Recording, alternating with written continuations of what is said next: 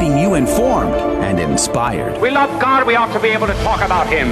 Getting you started on your day. With the latest in breaking news and information from the Vatican to the White House and everything in between. It's serious, it's fun, it's your Catholic Drive Time. Now, here's your host, Joe McClain. Praise be to Jesus Christ. Welcome back to Catholic Drive Time, keeping you informed and inspired. I'm your host, Joe McClain. So good to be on with you. Praise be to God.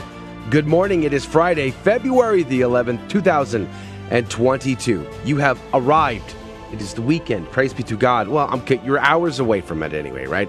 I mean, you are so close. It's going to be great. Hopefully, you'll have a wonderful weekend. Hopefully, the weather will, you know, be nice and blue skies and sunshine and maybe cold and that's just a great combination. I love that combo. Hey, uh, we're going to have a great show for you today. Mental health from a Catholic perspective.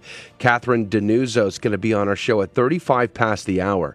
And we're going to be talking about uh, maybe how to prevent some of those uh, troubling things that we sometimes deal with. Uh, but speaking of mental health, you know, inflation has surged 7.5% on an annual basis, highest it's ever been since 1982. So there's always that. The Biden administration is, is urging Justin Trudeau up in Canada to use his federal powers to uh, you know, put an end to this trucker blockade thing. And then, of course, the Virginia Senate passes a bill giving parents the right to review sexually explicit school material. We're going to cover some of those stories in the What's Concerning Us at 15 past the hour. It's going to be a great show. Uh, praise be to God. Good morning to you, Rudy Carlos. Good morning, Joe. Uh, what's on your agenda this weekend? Uh, you know, I always wonder about that. I, I don't have do any you? plans just yet. Do you, do you have anxiety about wondering about what you're going to do in the weekend? Uh, no, I just we have a, a mental health, health Oh, uh, expert on the show today. Maybe we can just do a counseling idea. session for you live on the radio, that would be awesome. and maybe the listeners will benefit. From Can you bring me a chaise lounge so I can just kind of lay there and talk about what I want to do this weekend? Uh, I am way too cheap for that, but you can lay on the floor if it helps. Yeah. Yeah, the weekend's always dependent on the mood of my little six month old. So Yeah, praise We'll be to figure that God. out. Well, it's either way, it's good to have a couple of days off. We're gonna we're going to Holy Mass tonight. Praise be to Jesus. Oh, nice. And then of course tomorrow we have like a big long day of preparing for for confirmations, and we have uh, like the mega altar server training tomorrow. I mean, it's like everything's going on tomorrow, so tomorrow will be busy. And then we're back at church on Sunday. So it's, for us, it's going to be at church all weekend long. It's it's a God filled weekend the way it's supposed to be. Amen. Speaking of which, Adrian Fonseca is here on the ones and twos. Good morning to you, Adrian. Howdy, howdy. Praise be to God. It's good to be here. Is it? It is. Praise be to God. Despite of it all. Despite of it all, you know, last night I had a great time. I invited some buddies over, and we uh, had your your stereotypical bachelor food, uh, pizza. I even did, though did I get the text message? you're not a that? bachelor, my friend. Oh, darn. So you had to, you couldn't be married to be invited to this? Uh, well, actually, we had one one of our buddies. He's married, uh, Okay. but he's uh, also 20. Wait a so, minute. Aren't you married? Oh yeah, I forgot. I told everybody I was married. Um, it was a lie. I uh, full disclosure, I'm not actually married. Yeah. So there you go. But uh, no, uh, no, it was good. We had uh, our, my buddy. Uh, he's he's 20 years old. He got married last year, and he proposed to his uh, his wife when he when Mm-hmm. Hey, she now. turned 18. Wow. Uh, so praise be to God. It's, it's great. And Yeah. then uh, so Young my love. there we go. Yeah, praise be to God. Praise so be to he's God. Been married for like six months now, so that's pretty awesome. That is awesome. Well, God is so very good. Uh, we're going to have a great show today. As I said, we're going to talk about mental uh, wealth, me- mental wealth, mental health, mental I have health. lots and lots of health of, of Mental mental, health. Mental wealth. That's debatable, my friend. But anyway, mental health from a Catholic perspective. Catherine Denuzzo is going to be our guest. Uh, don't forget to get your car raffle tickets. Uh, you, you would love a Mercedes. I know you would. Don't even try to lie to me, okay? I know you would love a Mercedes. You might win, but more importantly, you'd be supporting Catholic radio, and that's always a winner. Go to grnonline.com for the details to do that. And if you can hang out with us in the second hour, I know not everybody can. I can appreciate if you're not able to. Uh, but if you're able to, we're going to have a good time today giving out prizes during our game show. That's called Fear and Trembling, and that happens in our second hour every every day. And today's the day we give out the prize. Praise be to Jesus.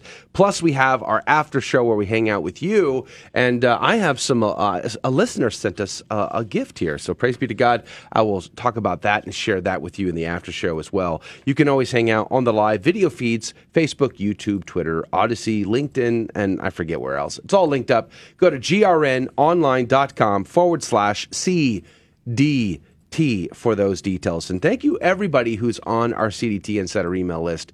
I appreciate your help. I appreciated the feedback that some of you sent me yesterday. Uh, I'm very grateful to you for that. So if you want to be on the email list, again, grnonline.com forward slash CDT. Let's pray. Let's jump in. In the name of the Father, the Son, and the Holy Ghost. Amen. Remember, O most gracious Virgin Mary, that never was it known that anyone who fled to thy protection, implored thy help, or sought thine intercession was left unaided. Inspired by this confidence, I fly unto thee, O Virgin of Virgins, my mother. To thee do I come, before thee I stand, sinful and sorrowful. O Mother of the Word incarnate, despise not my petitions, but in thy mercy hear and answer me. Amen. In the name of the Father, Son, and the Holy Ghost. And now your breaking news with Rudy Carlos. Good morning. Thanks for tuning into Catholic Drive Time. I'm Rudy Carlos, and now your headline news this morning. One American News reports Russia holds drills in Belarus as West warns of dangerous moment. Britain said on Thursday the most dangerous moment in the West's standoff with Moscow appeared imminent as Russia held military exercises in Belarus and the Black Sea following the Russian buildup of forces near the Ukrainian border. In response, Ukraine also staged war games of their own, and the U.S. urged Americans in Ukraine to leave immediately due to the increasing threats of Russian military action. And the Blaze reports they will not silence me. Doctor who raised alarm about Omicron says she was pressured by international politicians and scientists to say it is mild. It is not mild, rather. Dr. Angelique Coetzee, who is one of the first people to raise the alarm about the Omicron variant, claims that she was pressured by politicians and scientists not to publicly state that it was a mild illness, and to instead say that the strain is serious. She says, quote, I was told not to publicly state that it was a mild illness, unquote, she said, adding, I have been asked to refrain from making such statements and to say that it's a, it's not a serious, excuse me, and to say that it is a serious illness. I declined. Those infected with the Omicron variant report sore muscles and fatigue that typically last for two days. And MarketWatch reports stocks end sharply lower as hot inflation reading sparks Fed fears. Stocks finished with sharp losses on Thursday, dropping after the January Consumer Price Index showed a much hotter than expected 7.5% inflation rate year over year jump. And RFI France reports France's Macron calls for nuclear power renaissance, building at least six reactors, French President Emmanuel Macron announced that he is looking to build up to 14 new nuclear reactors in order to move the country away from conventional fuels. He says, quote, "What we have to build today because it's the right moment is the renaissance of the French nuclear industry," Macron said in Belfort, northeastern France, citing confidence in science and technology. The reactors will be developed by state energy giant EDF. And those are your headline news this morning. God love you. The saint of the day, well, first, I have to mention a particular saint of the day that's not actually the saint of the day. That would be Our Lady of Lourdes. Today is the feast of Our Lady of Lourdes, so make sure that you offer up a prayer uh, to Our Lady of Lourdes today and to recognize that Our Lady is the Immaculate Conception. But the saint of the day is Saint Paschal, born in the 8th century. Paschal was the son of Bonsus, a Roman.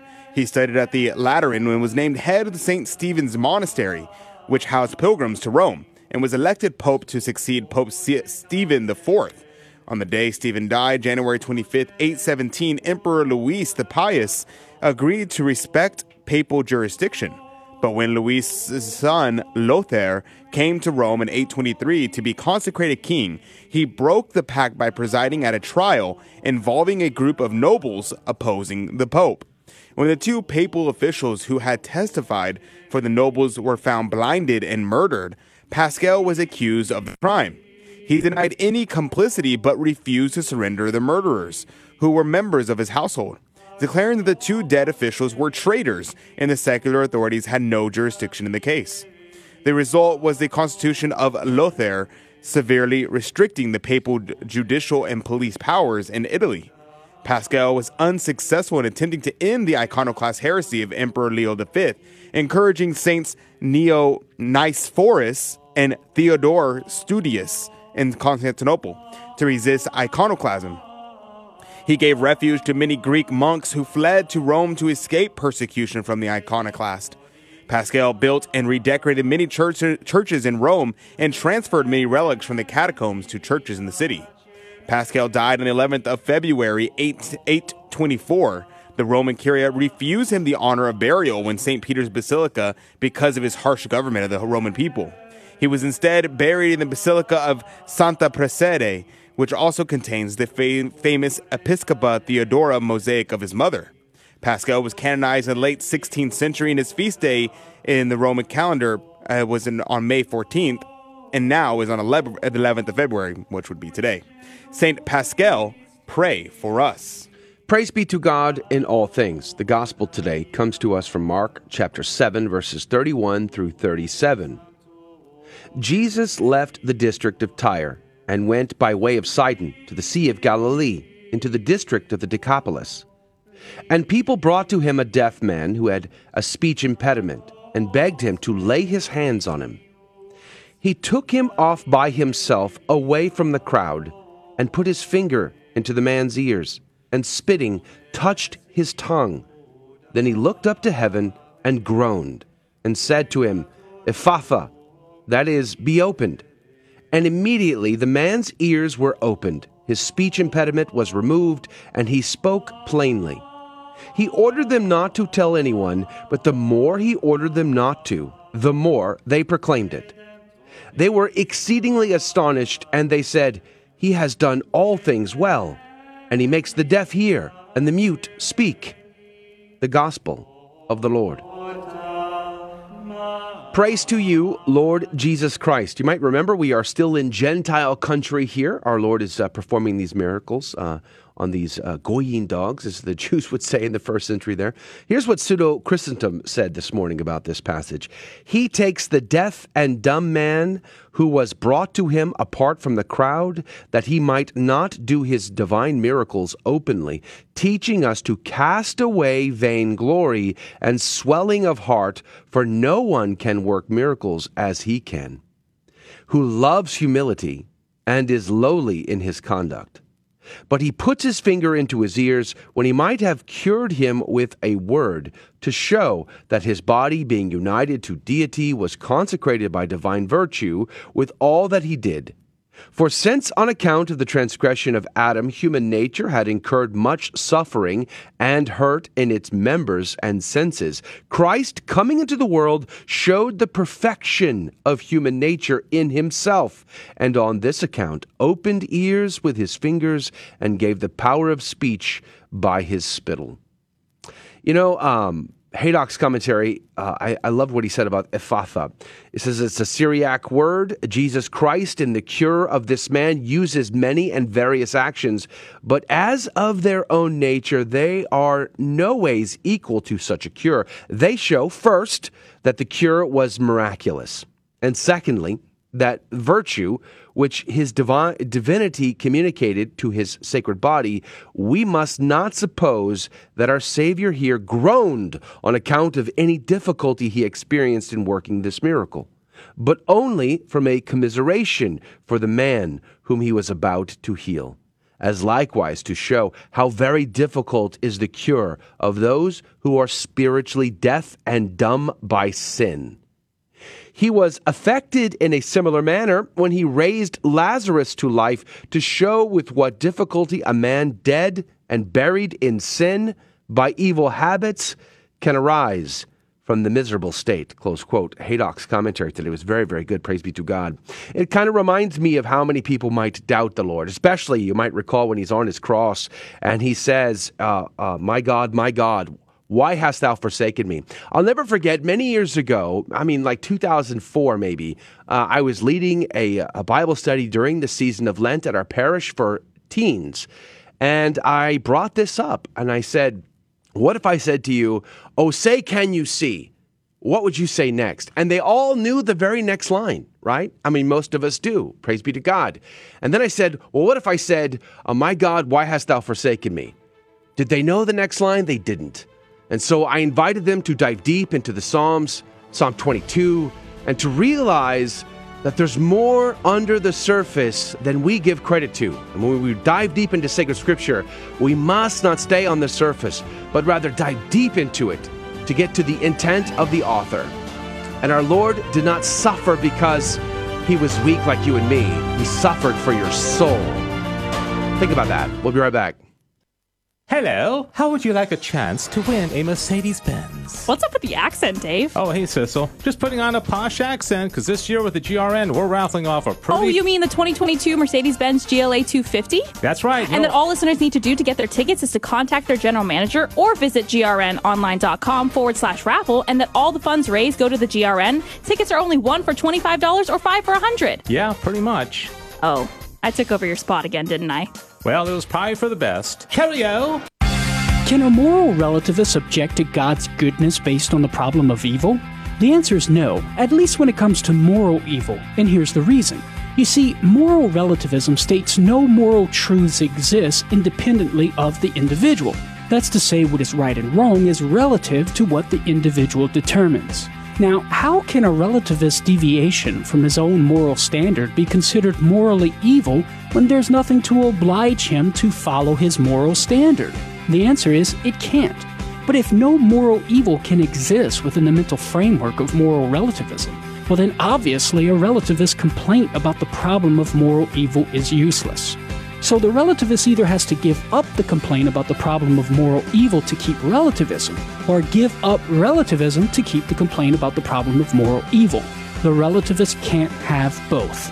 I'm Karlo Broussard with a ready reason for Catholic Answers, Catholic.com. Praise be to Jesus Christ. Welcome back to Catholic Drive Time, keeping you informed and inspired. I'm your host, Joe McClain. So good to be on with you. Praise be to God.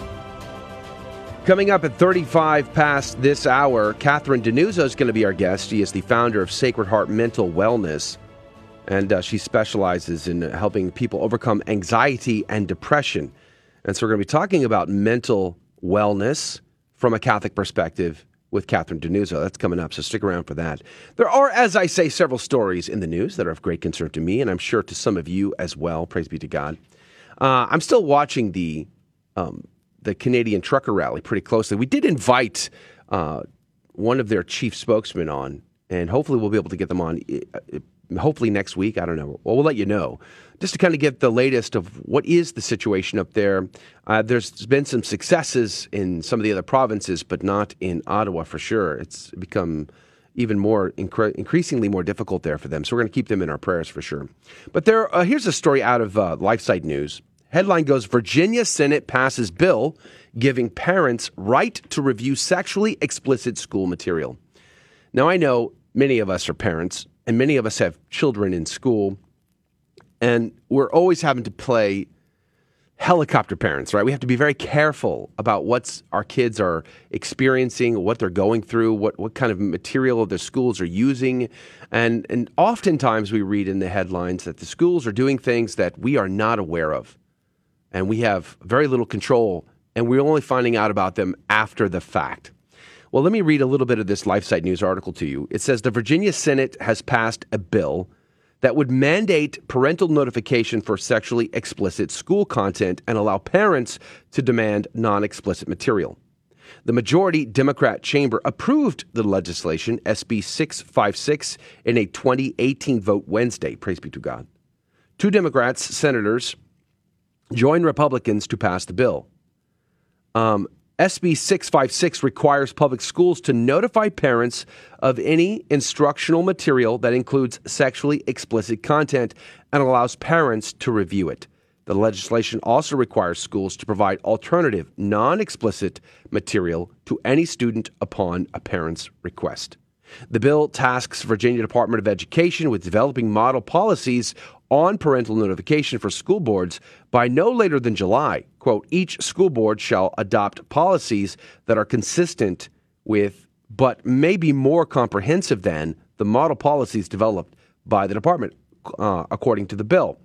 School boards have until July the 1st, 2023 to implement the new policies. Golly gee whiz, 2023. I'm, I wonder what will happen between now and then. A lot, I imagine. A lot will happen between now and, and then. Now, here's, here's a good example of why this becomes necessary, why this is like a real deal. Here's another headline I saw just this morning. This one's out of the New York Post. Headline goes Connecticut students told to use pizza toppings as metaphor for sex. Connecticut students are being told to use pizza toppings as a metaphor. Here's a little here's a little part of this article.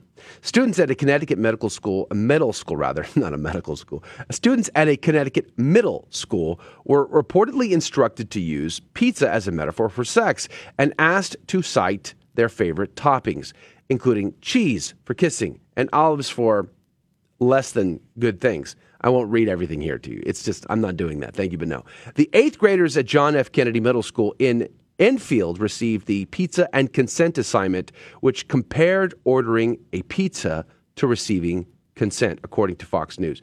Quote, We can use pizza as a metaphor for this, the assignment said. When you order a pizza with your friends, everyone checks in with each other's preferences, right? Some people might be a vegan, some people might be gluten free, others might love pineapple, while others prefer pepperoni, it said.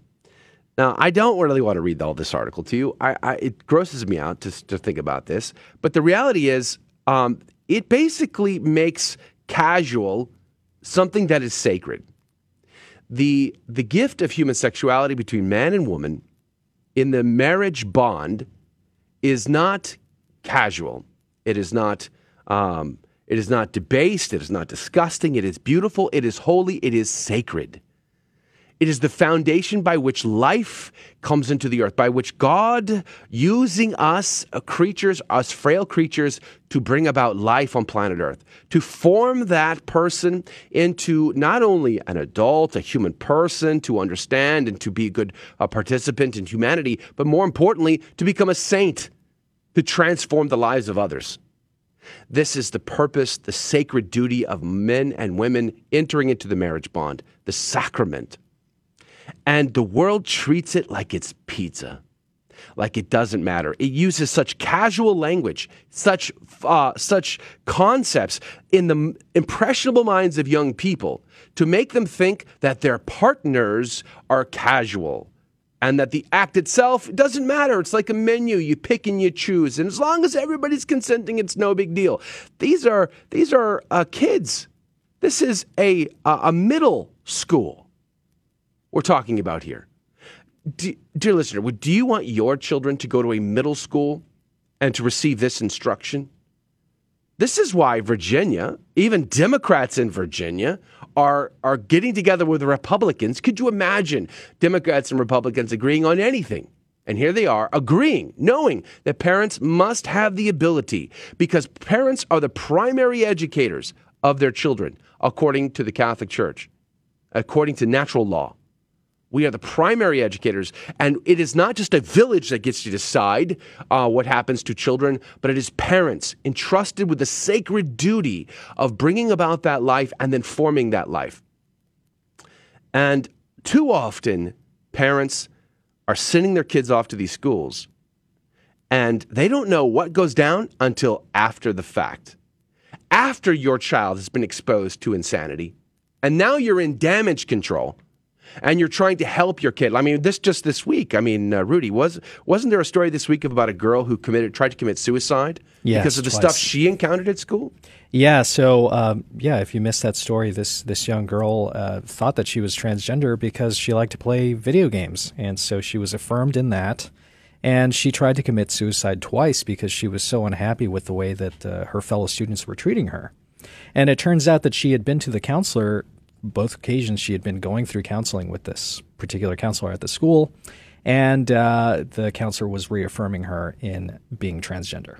That's crazy. The parents had no idea. No idea. Until she tried to take her life for the second time. You know, um, and it makes you wonder, like, when whenever we talk about things like school choice, for instance, Mm-hmm. you know, trying to give parents an option uh, to provide the best education for their child within their means, and they almost always get shut down. School choice.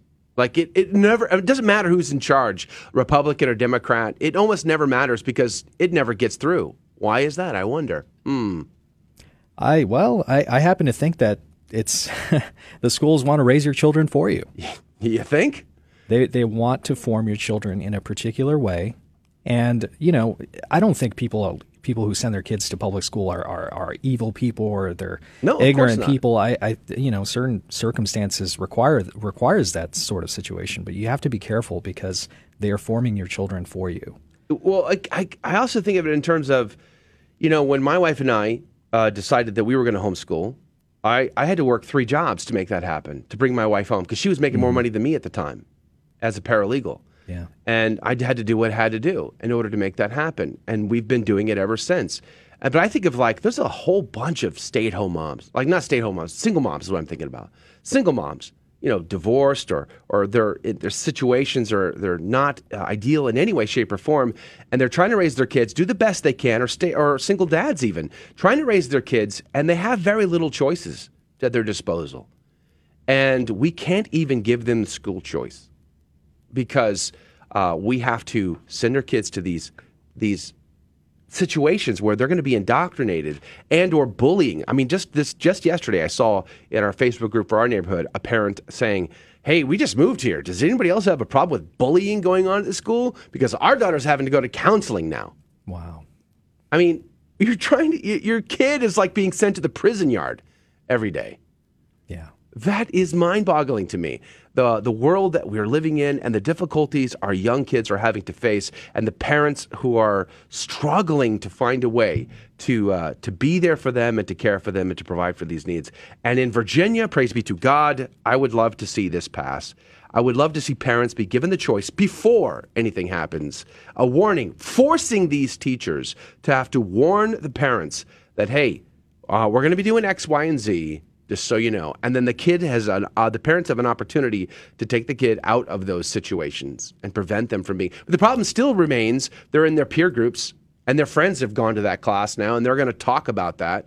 So Right, it is such a troubling. It's a yeah, it's a very troubling situation. And of course, not every school is horrible. Not every teacher is bad. I understand. There's some wonderful teachers out there. Praise be to God. But more and more and more, we are seeing parents have for having to force these school boards to get with it. And in Connecticut, uh, with this middle school, that's exactly what's happened. Uh, again, I don't want to read all of this article to you just because it's kind of gross, and I don't want to do that. And um, it's a troubling situation. So let's pray for parents. Let's pray for schools. Let's pray for the teachers to kind of get their uh, their priorities straight when it comes to that. Here's another article before we end up going to break here that I saw this morning out of the National Review. Um, you might have uh, caught this on social media, but Catholic Charities has been uh, at the border has been shuttling these illegal immigrants to airports and other places. And there's been some video that's been out about that. Well, watchdog groups sue Biden administration for communications with Catholic organizations on migrants, according to the National Review uh, over at nationalreview.com. Uh, a little bit of this real quick says two watchdog groups are suing the Department of Homeland Security for the Department of Health and Human Services for records of communications with Catholic organizations involved in aiding migrants at the U.S. border. Catholic Vote, Civic Action, and Judicial Watch filed the lawsuit on Wednesday. Judicial Watch announced in a press release after DHS and HHS failed to respond to a Freedom of Information Act request made back in September. The FOIA requests were for communications between U.S. Customs and Border Protection and Catholic Charities of the Rio Grande Valley the Humanitarian Respite Center in McAllen, Texas, and the Diocese- Diocese of Brownsville.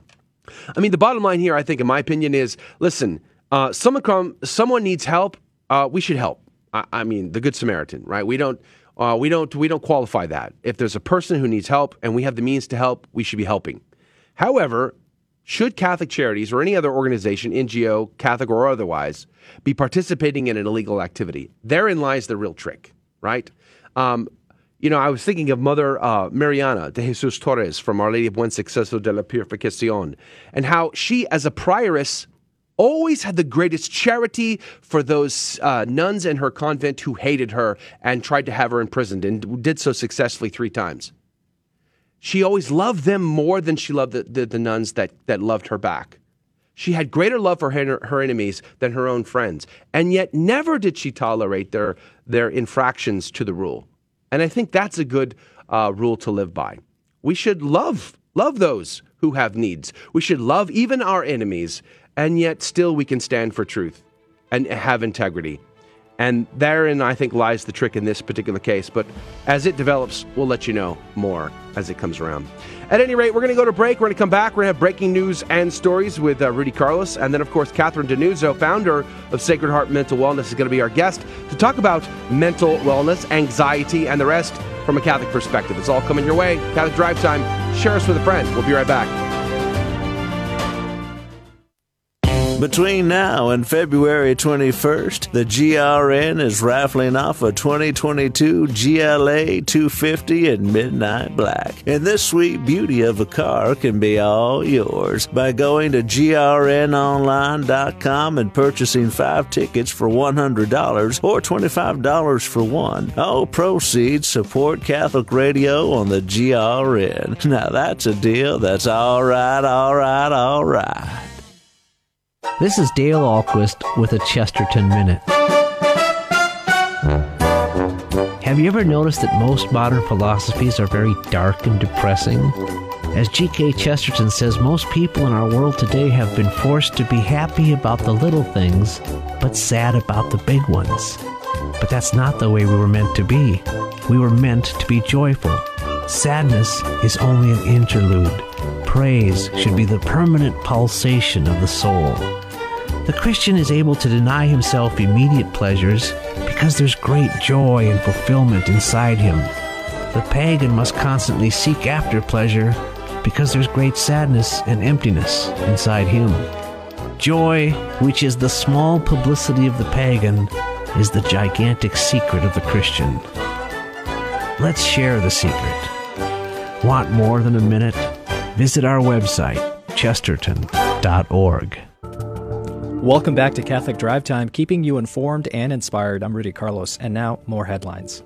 Breitbart reports Peter Schweizer's red handed. Universities like Yale failed to report Chinese communist cash as required by law. Peter Schweizer, a best selling investigative author, says U.S. colleges and universities are not complying with federal laws with regard to reporting the millions of dollars they receive in donations linked to the Chinese Communist Party. He details these findings in his latest book, Red Handed How American Elites Get Rich Helping China Win. Among many universities that failed to report, he states that University of Pennsylvania is the worst offender and that Chinese donations soared after the school opened its Biden Center. Some of those donors were anonymous, but de- declared donors included the state owned China Merchants Bank and a company called Cathay Fortune owned by Yu Yong, a secretive Chinese billionaire who appears to have strong links with the Communist Party. And the Blaze reports French police banned protest in Paris inspired by Canadian Freedom Convoy under penalty of prison time.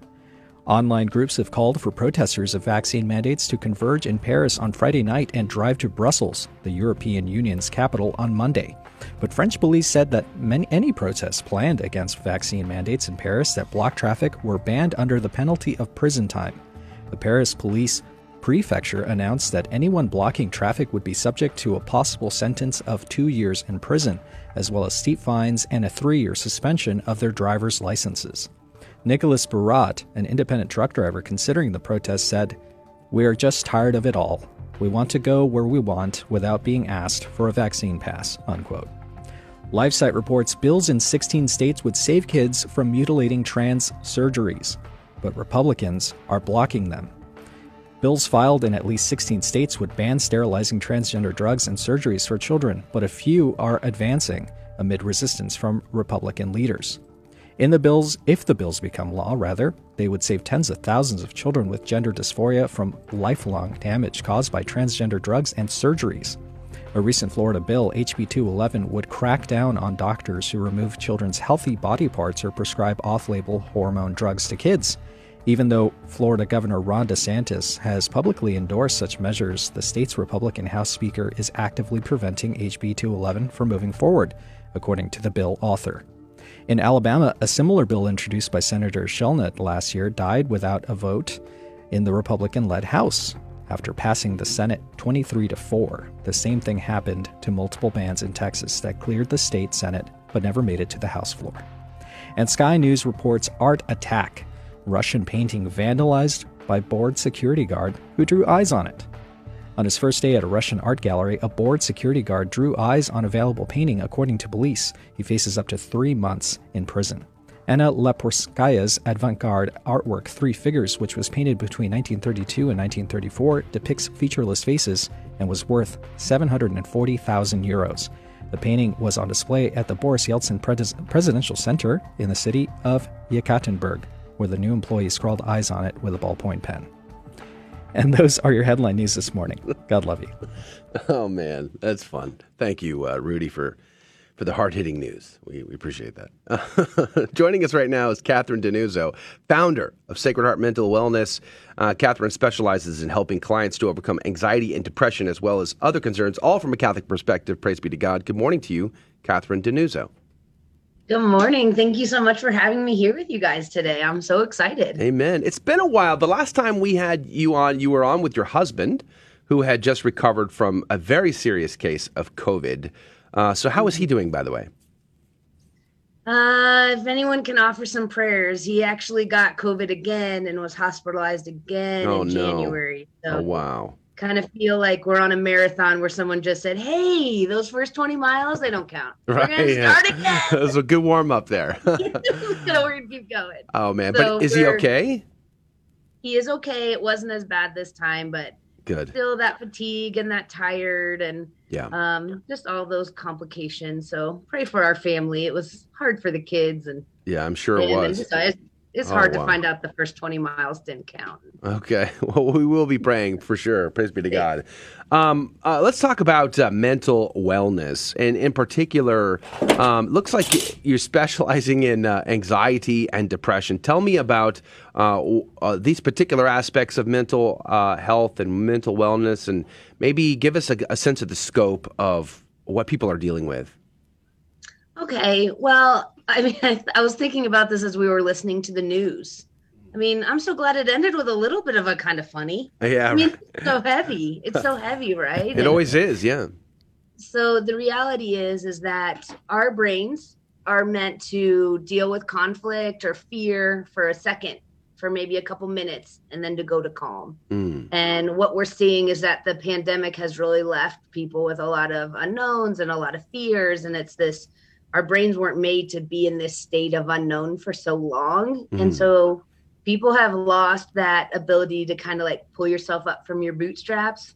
I was like, I feel like my bootstraps are weighing, right? They're just frayed. They, they can't pull anymore Mine have fallen off, but okay. exactly but that's how people are feeling and so but a lot of times it's people who have never felt that way before they Mhm. don't even know why they feel so unable to feel motivated or just this kind of i had a client who said kind of just feel blah i was like if that was a psychological term i agree i think most people feel blah Yeah. You know, it's you, you just reminded me back in uh, what, what year was that? 2016. We had the, a big hurricane here in town, and uh, the Sunday of that hurricane, we had 78 tornado warnings on that one day. so we were watching the news. We were in this vicious news cycle, and it was it was unrelenting.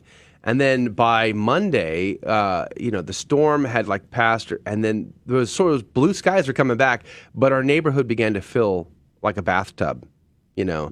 And the anxiety hit my wife and um, my some of my kids in particular. And as a dad, as a husband, watching them suffer through this, this like the unknown, what will happen next, right? Are we going to lose everything? Uh, we even had to be evacuated by boat. I mean, that emotional experience was overwhelming, and that was just a blip on the radar. The pandemic's been two years. The 15 days to slow the spread's gone two years now. So um, we've seen uh, dramatic increases in like suicide rates, addiction rates, abuses at the house, and uh, people are suffering. Absolutely. And that's actually where Sacred Heart Mental Wellness came from is that I am a big believer in we treating the the way we look at mental health is let's wait till there's a crisis Mm-hmm. and then let's deal with it. So Sacred Heart Mental Wellness is really trying to change that and say, here are some tools that if you know you can help your kids through the boat evacuation or maybe help them through the boy who's not looking at them and they're sad about it in the classroom, right? Mhm. Or the test that they failed, or when your wife is sad, or you had a hard pregnancy, or maybe even just when things are really good. If you have these tools, so we're changing the idea to wellness, like how you go to the gym. You don't go to the gym when there's a heart attack. Mhm. You go to the gym to avoid a heart attack. So I give digestible, small ideas, tools that will help you to better understand mental health for yourself and for everyone else so that we have tools to pull out of the pandemic. We have tools to help our families and friends and even identify stuff in ourselves. You say the word gym. Is that like Latin for cheeseburger? I don't know what this gym thing you speak of. Yeah, I haven't seen it in a long time makes- either, but I heard people go there and they like run and lift weights to you know, get their heart stronger. I'm not quite sure though. Um, I'd like to ask. You know, I, I've noticed this before before the pandemic, and certainly it's it's accelerated by the pandemic. Uh, but there was always a, a massive movement on social media and schools of of young people claiming to be depressed or suffering from extreme anxiety. And I, I- wonder sometimes, do you think maybe it's it's true, or is this just like a collective hive mind of the the kids being together and thinking, well, it's it's hip and posh to be depressed or have anxiety? What do you what do you say? Well, I think that if we look at what our kids are having today versus what they had before, I mean, my kids didn't when I was growing up, I didn't know half the things about the world that the kids know today. And they don't ha- we didn't have as much pressure and so I mean, I think my goal as a high schooler was don't get a zero. It didn't matter if you got a D, as long as there wasn't a zero, my parents would be mad.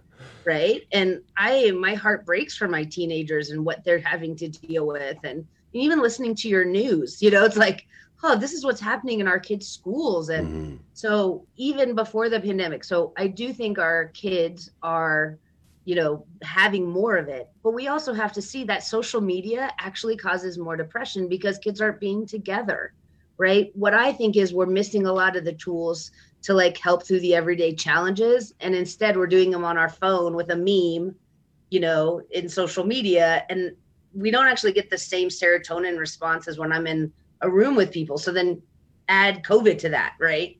So I do think that there's an element where people become more aware. And of course, you have a kid who's wanting attention and they might, you know, hold on to the trend of the day. But I think we would be naive to think that there's not real pressures and we need to give our kids tools Mm. and ourselves tools to go into a world that's, I just think it's really hard. People are shrinking back into themselves rather than connecting with other people. Exactly. And going to the cross, right?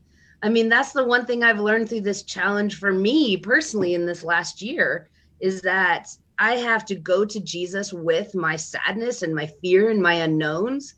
And then I also have to look up at he doesn't answer me with a burning bush that says, I have the answer to long term COVID, right? But what he does is he puts all these Jesuses around me, right? My Mm. friends, my support systems who reach out and help us and care for us and give us hope. And, Yeah. you know, so Okay. Hold that thought. Catherine Denuzzo is our guest, founder of Sacred Heart Mental Wellness. And you can find them linked up on their website, by the way. It's sacredheartmentalwellness.com. But we're going to go to a quick break. We're going to come right back and continue our conversation about mental wellness, anxiety, and depression, and the rest. Uh, we'll be right back. Don't go anywhere. Share us with a friend. Joy during Lent? St. Benedict thinks so. One Minute Monk, Abbot Placid Solari of Belmont Abbey. There are two times when St. Benedict uses the word joy in his rule. Believe it or not, they are in the chapter on the observance of Lent. What message is he trying to send us? Since Lent is a preparation for Easter, the first message is that faith in the resurrection of Jesus Christ ought to be a source of abiding confidence and joy in our life. No matter what trials we face, we have already overcome them in a certain way in Christ. The second is that fidelity to a life of integrity that corresponds with our faith is the only way to peace and joy in life. For your free copy of the Rule of St. Benedict, visit oneminutemonk.com. O N E minutemonk.com. We know Lent as a time of special discipline and attention to our Christian life. St. Benedict sees Lent as an opportunity for joy in the Holy Spirit. Do we have that kind of joy in our life? Howdy, this is Adrian Fonseca, producer of the Catholic Drive Time Show. Heard Monday through Friday, 6 a.m. Central and 7 a.m. Eastern, right here on the Guadalupe Radio Network. And I'm proud to tell you that Real Estate for Life is an underwriter of Catholic Drive Time. Real Estate for Life connects home buyers and sellers to real estate agents while supporting pro life organizations, offering their clients a faith based experience. They are online at realestateforlife.org. That's realestateforlife.org. God love you. Praise be to Jesus Christ. Welcome back to Catholic Drive Time, keeping you informed and inspired. I'm your host, Joe McClain. So good to be on with you. Praise be to God. Good morning to you. Catherine Denuzzo is our guest, founder of Sacred Heart Mental Wellness. We're talking about depression, anxiety, getting help, and uh, Sacred Heart Mental Wellness. SacredHeartMentalWellness.com is the website. Catherine, welcome back to the show. We just had a listener uh, uh, put a comment on our one of our live video feeds. She says, Tammy says, I suffer from inherited depression. I fought it for years with people not knowing. Finally got help when I cried every time I saw a dead animal on the road and took everything personally. You know, Tam, in Tammy's comment, thank you, Tammy, for commenting, by the way. Um, I was just thinking about uh, how most people probably do not get help or and or are afraid to get help and or feel like there's some sort of stigma in getting help. What would you say to that, Catherine Denuzzo? Well, I again, I'm, I'm on my soapbox a little this morning. Is that when someone says, "Hey, you know what? Um, I'm not really happy with how I feel. I'm going to go to the gym, that place that we talked about." Yeah. Mm-hmm. Nobody looks at them and says, oh, "I cannot believe that you would go to the gym." Or if you have a cough and a headache and you're thinking, "Oh, I'm going to go to the doctor," no one ever goes, oh, "I cannot believe." I mean, why don't you just talk to your mom? Can she help you with your tumor? And you're like, "No." so why do we do that with mental health like seeing that it is this negative then seeing it as a positive of trying to take care of yourself and to understand yourself and so i highly challenge that because when we're able to work through our feelings and identify them what i like to think of is imagine your kids with their backpack right and they have all these books in this backpack those are all of our experiences our hereditary things our life traumas our boat situations right?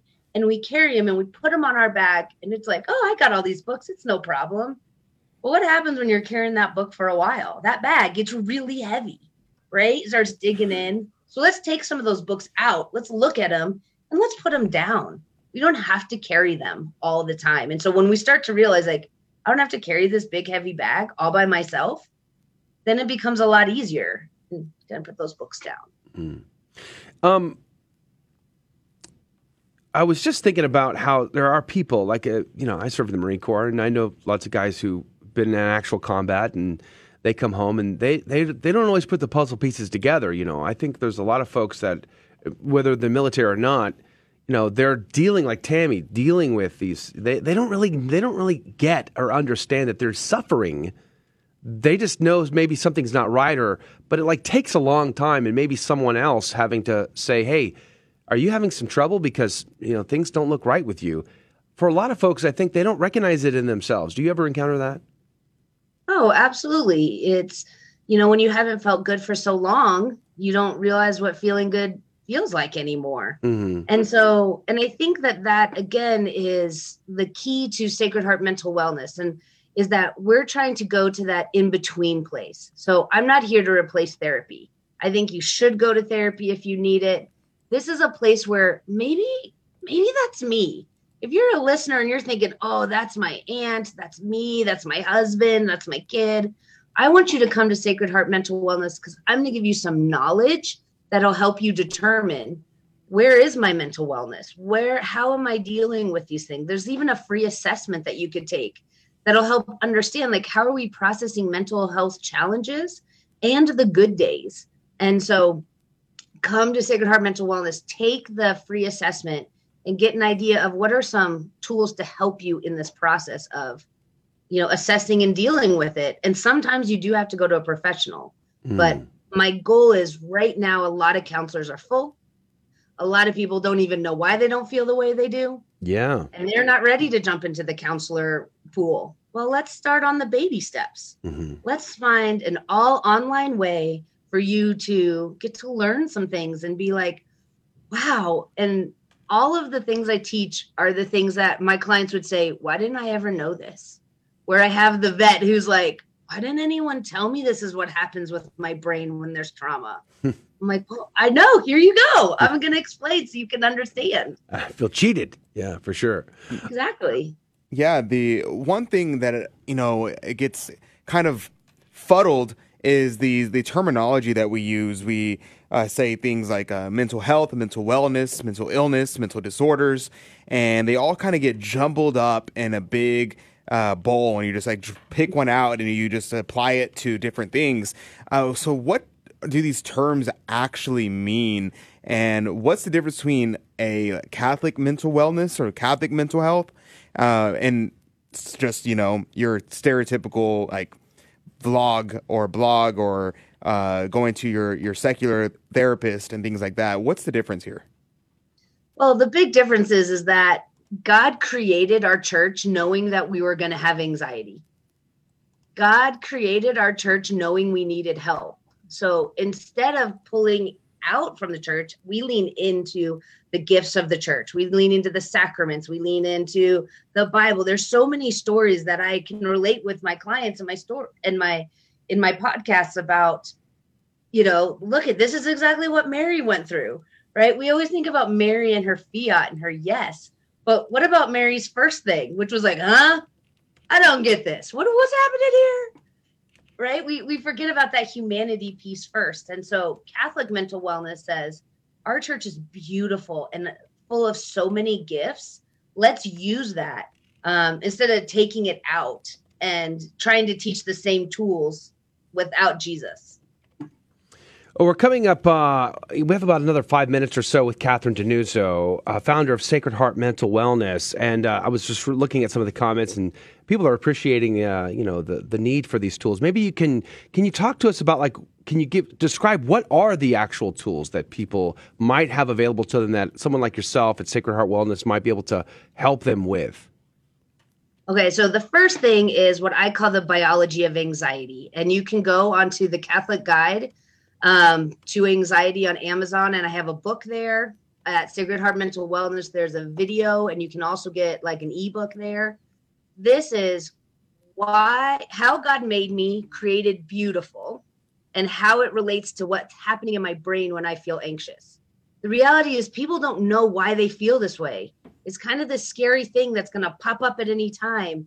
And this book is only it's about 60 some pages, and it's going to tell you everything you need to understand about when you feel anxious, why you feel anxious, what you can do, mm. but how it like fits in this beauty of how God created you. So instead of you being a victim to it, it being scary, you're like, I get you. And so the first is knowledge. The second is things like I like to have code kind of words. Like one is getting off the hamster wheel.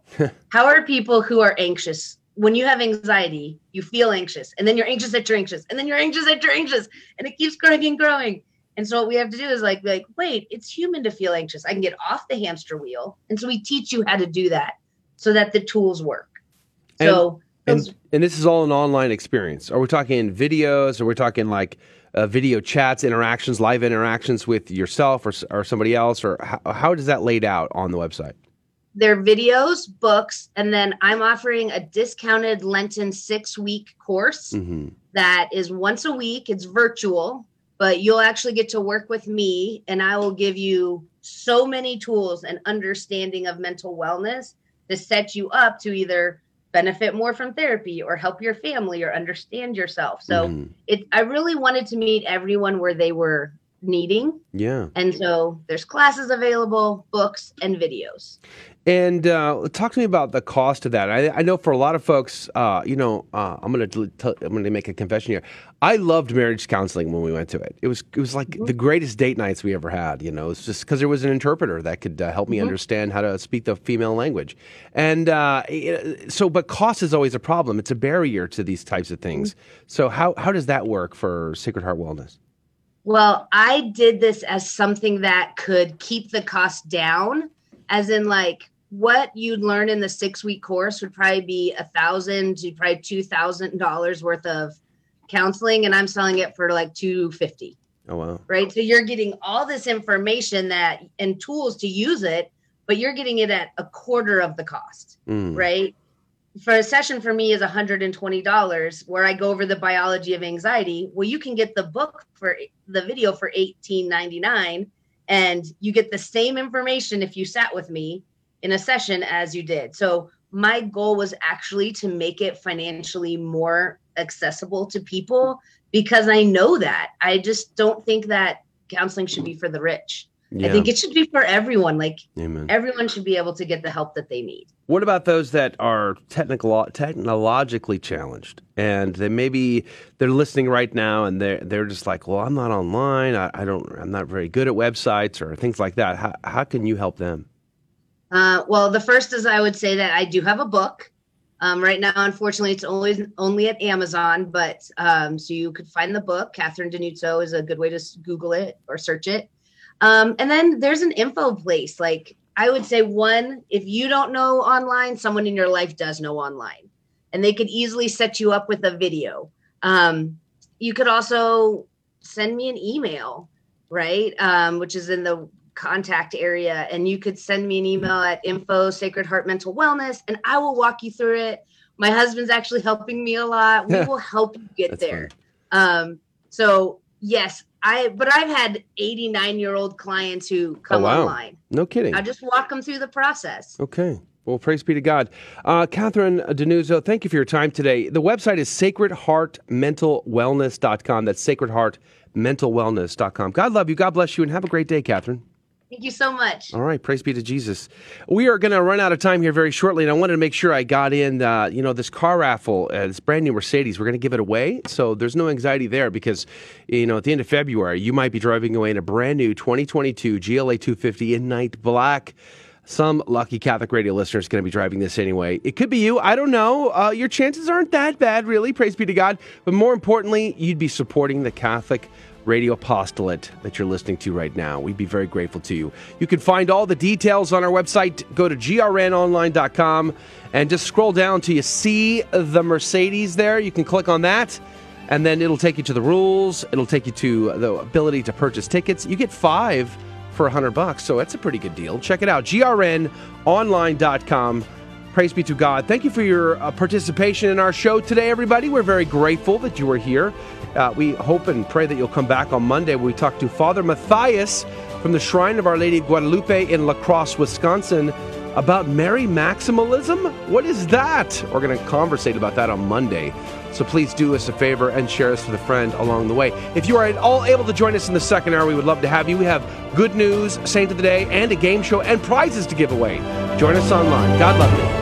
Thank you for joining us on Your Catholic Drive Time, where it is our pleasure to keep you informed and inspired. Join us Monday through Friday at the same time, right here on your favorite Catholic radio station. Don't forget to connect with us. Just go to facebook.com forward slash Catholic Drive Time. Again, that's facebook.com forward slash Catholic Drive Time. Be sure to share more than just us today. Share Jesus with everyone you meet. Bye now, and God love you.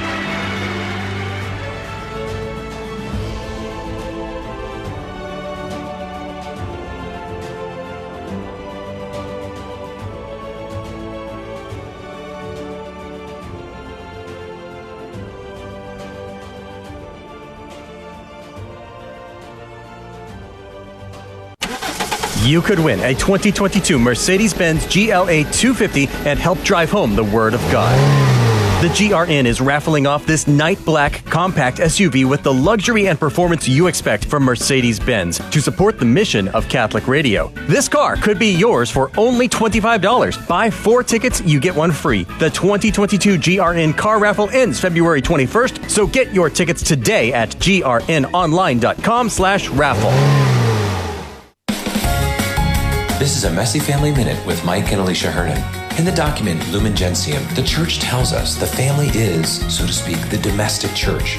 In it, parents should, by their word and example, be the first preachers of the faith to their children. This worldwide pandemic has made it even more clear that the spiritual responsibility for children rests firmly in the hands of parents. Parents need to create an environment of prayer at home and then teach their children the tools of prayer. If prayer time, with little ones especially, becomes a wrestling match or playtime, we suggest that you remove items of amusement, ignore distracting behavior from young children, and then be an example to them by turning your own mind and heart to God. If parents and older children have a heartfelt attitude of prayer, they set the right tone and example for the little ones. Remember, our Heavenly Father loves our best efforts to honor Him and will take our messy offerings and return them with grace and favor. For more ideas on prayer, visit us at messyfamilyminute.org. Your Odyssey begins at the University of Dallas, the premier Catholic liberal arts university in Texas. With campuses in Irving and Italy, UD's rigorous core curriculum sets it apart. An education rooted in the great works of Catholic and Western tradition. An education that ennobles and enables students in their pursuit of wisdom, truth, and virtue. Undergraduate, graduate, and certificate programs available. Start your college odyssey at the University of Dallas today. Go to udallas.edu to learn more.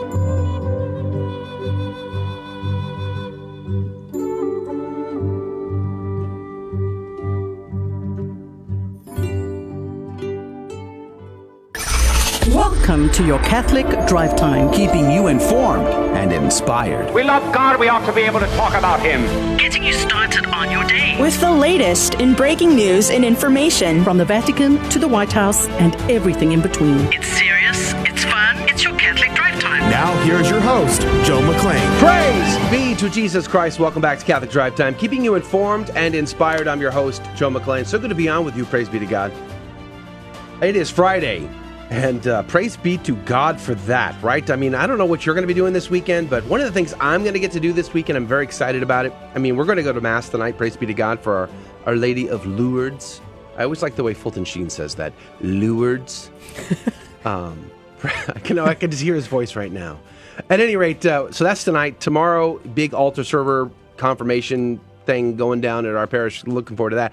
On Sunday, I get to give a talk to a room full of incredible teens for Gabriel Castillo, and uh, I'm very much looking forward to that.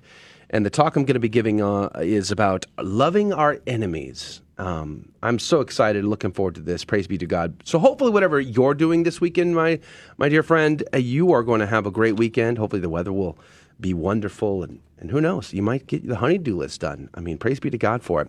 We're going to have a great show for you this hour. We have a piece of good news coming up. We also have the uh, Saint of the Day, Gospel of the Day, and our game show, Fear and Trembling, which means your last three chances to get in on this week's prize pack is coming to an end very quickly. 15 past the hour, we're going to play the game. First caller gets to be the contestant, and then we give out the prize today. That day is today. So if you did not play this week or could not get on, get in, get on, how to get on the phone, well, make sure you're on the phone at the right time, and uh, we'll have a good time doing it. Praise be to God. And then the second half of this hour, we have our after show where we conversate with you about whatever you want to talk about. You get to drive the conversation there. And we look forward to that. That's a fun part of our program every day. It's called the After Show. It's on the live video feeds, which are all linked up on our website, grnonline.com forward slash CDT. Hey, good morning, Rudy. Hey, good morning, Joe. Have you got your Mercedes tickets yet? I, I wish I did. I, I want to participate, but uh huh, uh huh. We can't win it. Well, you're not allowed to win. Is that what you're saying? We're not allowed to win it according to the rules. I would love to drive that car. Wouldn't it but, be cool? Uh, it's not in the cards for us. Have you ever driven a Mercedes? No, I haven't. But like I mentioned uh, a couple mm-hmm. days ago, yeah. one of my dream cars is just an 80s. I don't even know the specification, but an 80s diesel Mercedes sedan. I saw one day before yesterday. Oh man. The diesel with it's a manual stick shift. This is what I call a baller mobile. yeah, I mean, I think it does zero to sixty in like two and a half days. But listen, but it's, it's, awesome. It's still pretty awesome. I would go with the 300 SL, the original sports sedan, the one that started it all. That'd be the one I'd go with. Ah, it's just a like, classy vehicle. Yeah. Speaking of classy, uh, Adrian Fonseca's here on the ones and twos. Good morning to you, Adrian. Howdy, howdy. Praise be to God. It's good to be here. Is it? It is. Praise be to God. Despite of it all. Despite of it all, you know. no, not despite of it all. because because you know, yesterday I had a great time with my buddies we had a few of my friends over, and we just had a great time, just chatting it up. How we many had, Mercedes has have you or your friends driven? I had zero.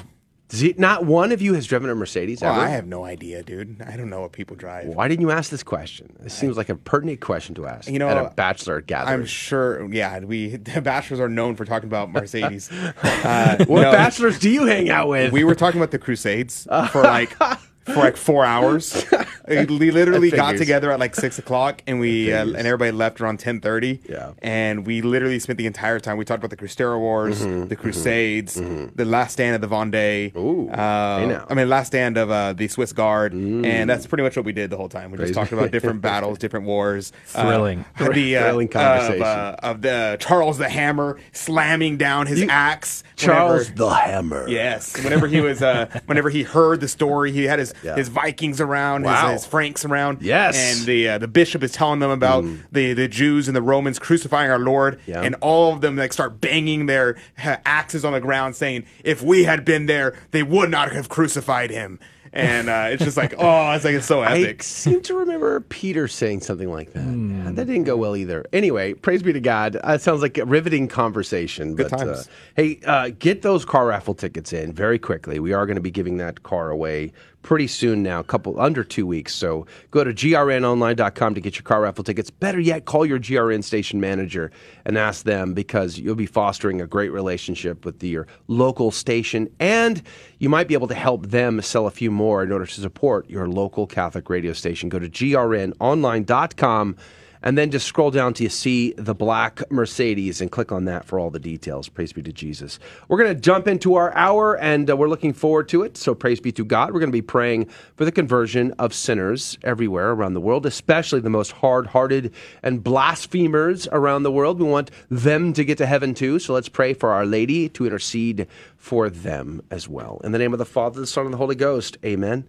Remember, O most gracious Virgin Mary that never was it known that anyone who fled to thy protection, implored thy help, or sought thine intercession was left unaided.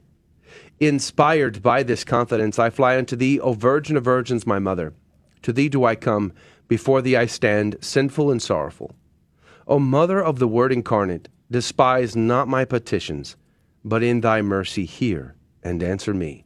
Amen.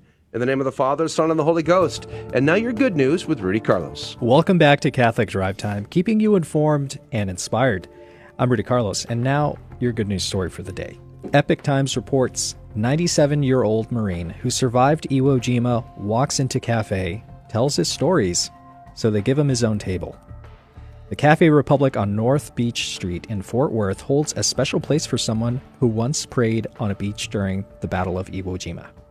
That someone is Don Graves, who's 97, who joined the Marine Corps in 1942 at age 17 before shipping off to fight alongside the 335 other Marines, of whom only 18 came off the island. In his 2nd Battalion, Graves was the only flamethrower to survive. He started coming into Cafe Republic in 2019, soon after the owner Jimmy Arta Pol- Polizani, excuse me if I'm mispronouncing that, first opened its doors. The, pro- the proprietor told the Epoch Times. He comes in and he doesn't want to be seated. He just goes and sits at table one, Polizani said. Since now he always comes in and sits at his table, let's make this the Don Graves table, he said. The local war hero stops by every day, on a diet day, ordering an English muffin and fruit, but also loving his classic Benedict, bacon and eggs. We recognize that he always wore his hat that says Iwo Jima survivor, and we started asking him about it, the owner said. We got to sitting down and got to discussing about his service in the military and Iwo Jima and all that stuff. In his honor, they hung above the t- his table pictures of graves in the military, the Battle of Iwo Jima, and the flag rising. A history buff, Polizani learned that Graves, growing up in Michigan, first tried to join the Marines at age 16 because of the attack on Pearl Harbor, but was rejected because of his age. On his birthday six months later, he signed up. We got to respect our we got to respect our military veterans, especially Don Graves, because he's a flamethrower," said Polizani, who's a police officer. The life expectancy of a flamethrower was like 13 minutes, he said. He's well known within the DFW region here at Fort uh, at Fort Worth, and people have a lot of respect for him. Graves once lugged a 72 pound flamethrower into the beaches of Iwo Jima with a Marine on either side to assist, the survivor recalled. His task was to take out pillboxes where the enemy was fortified. He saw legendary Medal of Honor awardee John Basilone shot dead 100 feet to his right. It took three grueling days to reach their goal, their goal Suribachi, which was 440, 540 feet away. Graves saw the iconic Iwo Jima flag rising and said goodbye to his friends and shipped off the island.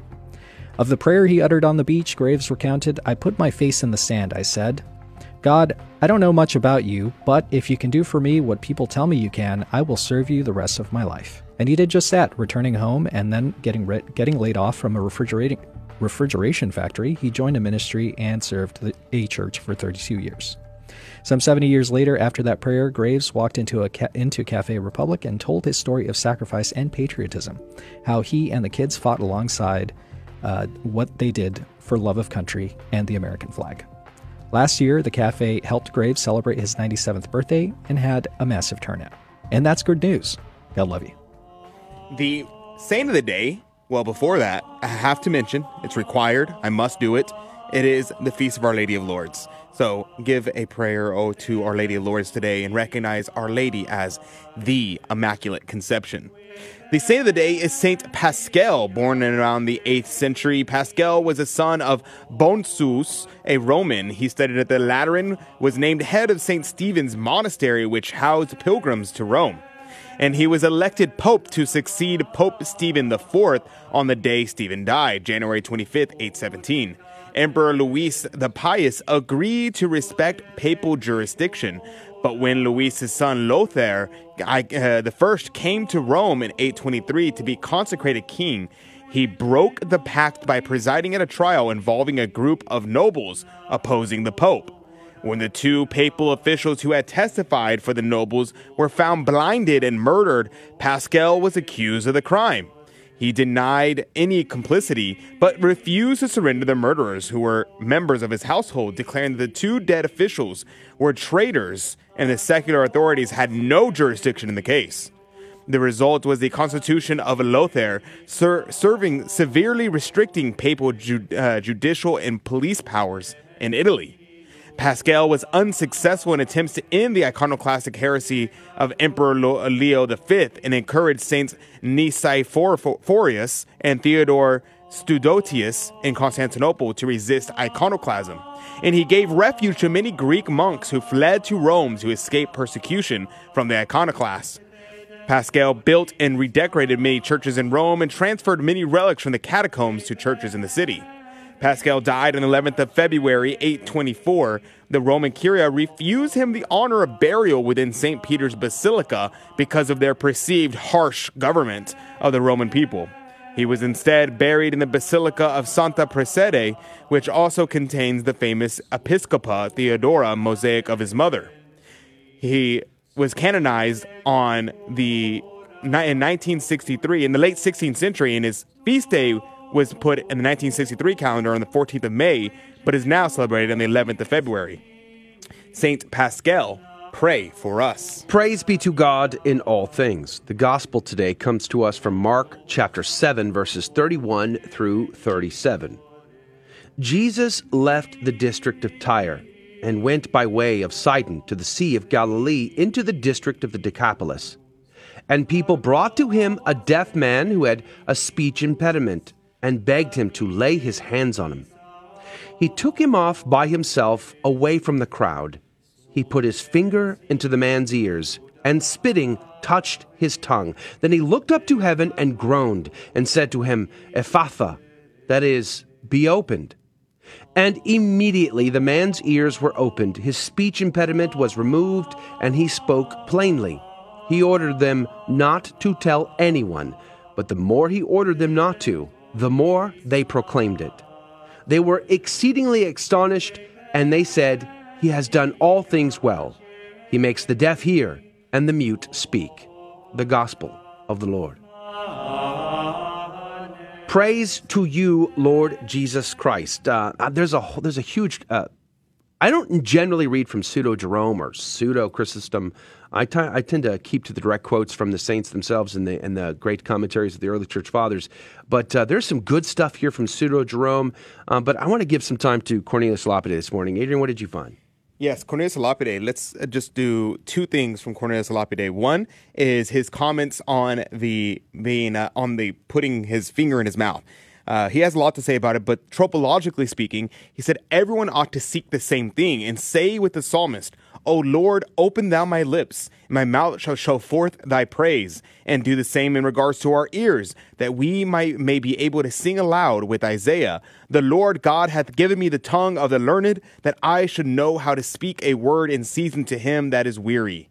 Uh, this is a beautiful thing because our Lord desires that what comes out of our mouth be edifying and be directed towards His glory. The second thing I want to point out is Cornelius Lapide's uh, catechesis on uh, humility. He says, that when he charged them that they should tell no man, this was not properly a command involving a fault if disobeyed, but merely a token of urbanity and modesty, that indeed he might signify he would not make a parade of his miracles. This is important because whenever this happens, what is taught by this? Or Cornelius Lapide says that we are taught that when we confer benefits, we should not seek applause.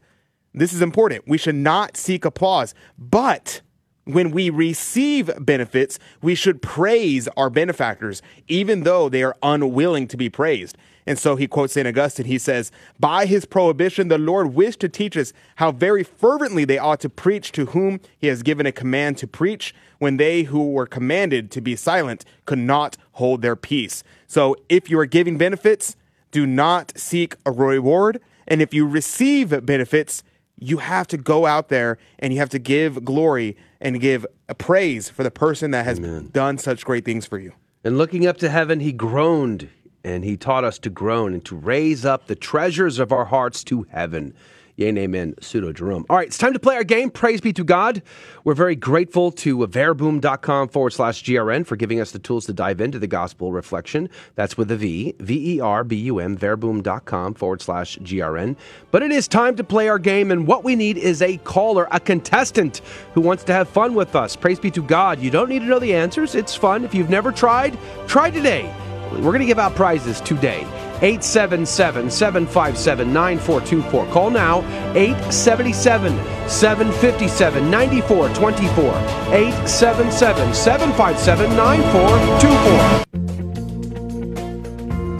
Blessed John Paul II once said, As the family goes, so goes the nation, and so goes the whole world in which we live. How easy it is to point fingers and place blame for the mess in which our society has found itself. But stop just for a minute and ask, what have I done to make it better? Is my family doing anything to improve the world? Possibly the most effective thing a family can do for society is pray together regularly. Pray for our president every single day. Pray for all our government leaders, our bishops and priests, our teachers, our military, our business owners. Create a list of family petitions. If the teenager puts an anonymous prayer request on the list, let it be anonymous. Prayer is our greatest weapon to change the nation and the world. Remember what Father Patrick Peyton said the family that prays together stays together. This has been a minute for your marriage and family with Balanced Families Ministries.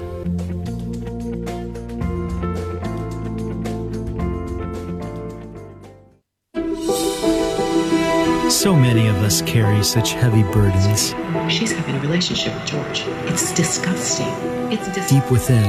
We struggle because sin separates us from God. But thanks to the grace of confession, God compassionately listens, forgives, and sets us free. So if it's been a while since you've been to confession or Mass, come home and experience a fresh start. Visit CatholicsComeHome.org. trouble with your car radio? No worries. The Guadalupe Radio Network has just released our new version of our app. With the app, you can get a crystal clear connection of your local station no matter where you are.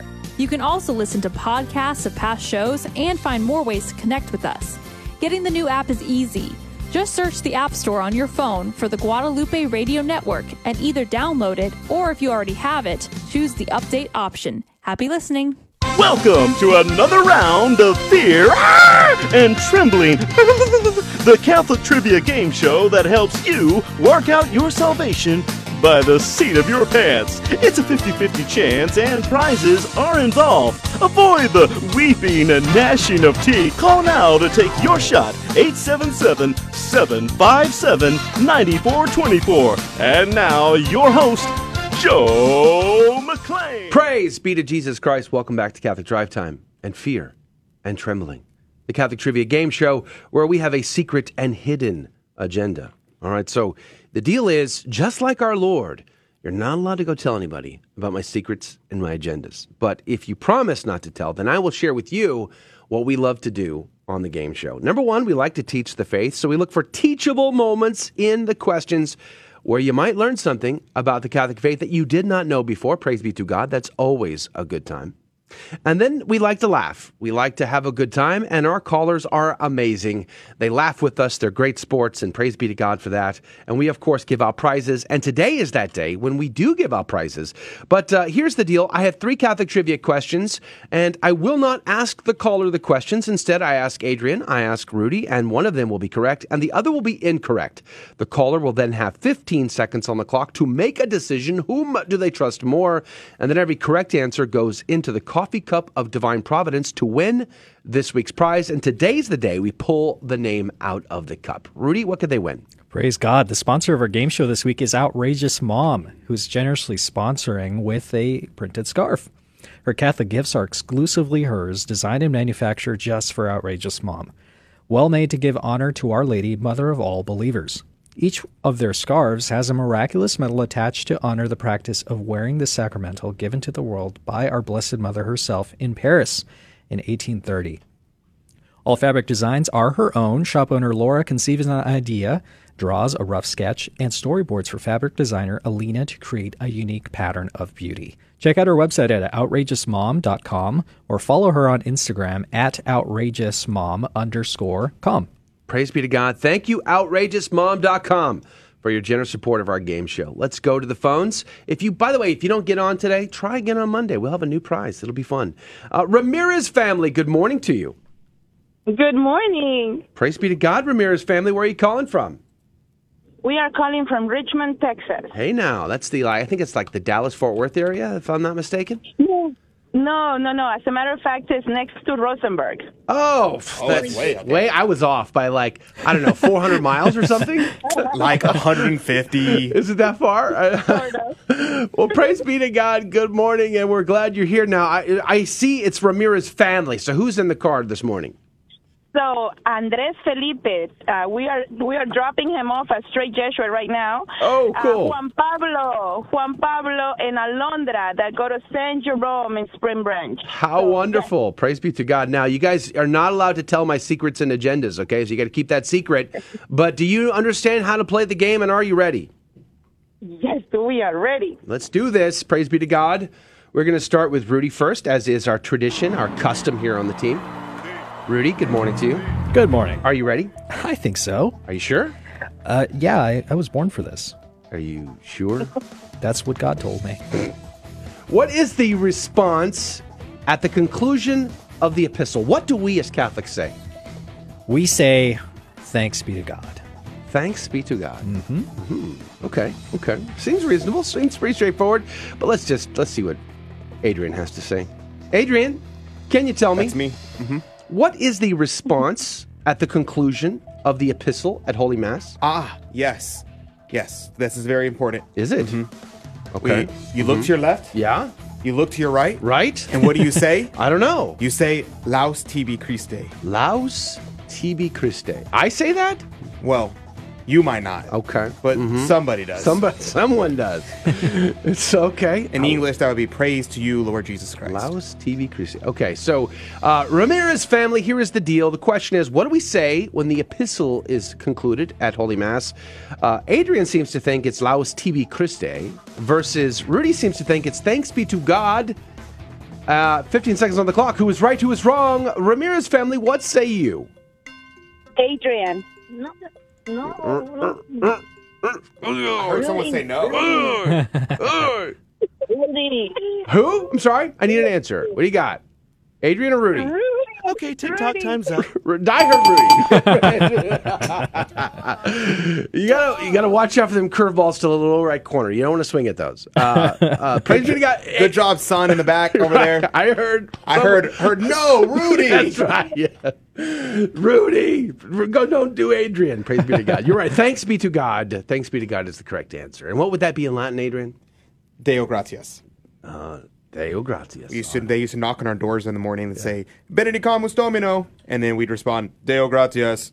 Are, were you really giving thanks to God for getting up early? No. I was very upset. All right, you're in the cup. You could win. Praise be to God. I think this next question is fairly straightforward as well. It may be all easy question Friday. I don't know. Let's go to Adrian for this next one. Adrian. Oh, no. I mean, what do you mean? yes. Oh, no. Uh-huh. What do you mean? No, no, oh, no. Um, Adrian. That's me. What term designates devotional practices over nine consecutive Ah, Nine, days yes. Okay. or weeks? Mm, yes. What do we call that? Yes. A devotional practice that follows nine consecutive days or weeks Yeah. is Mhm. a novena.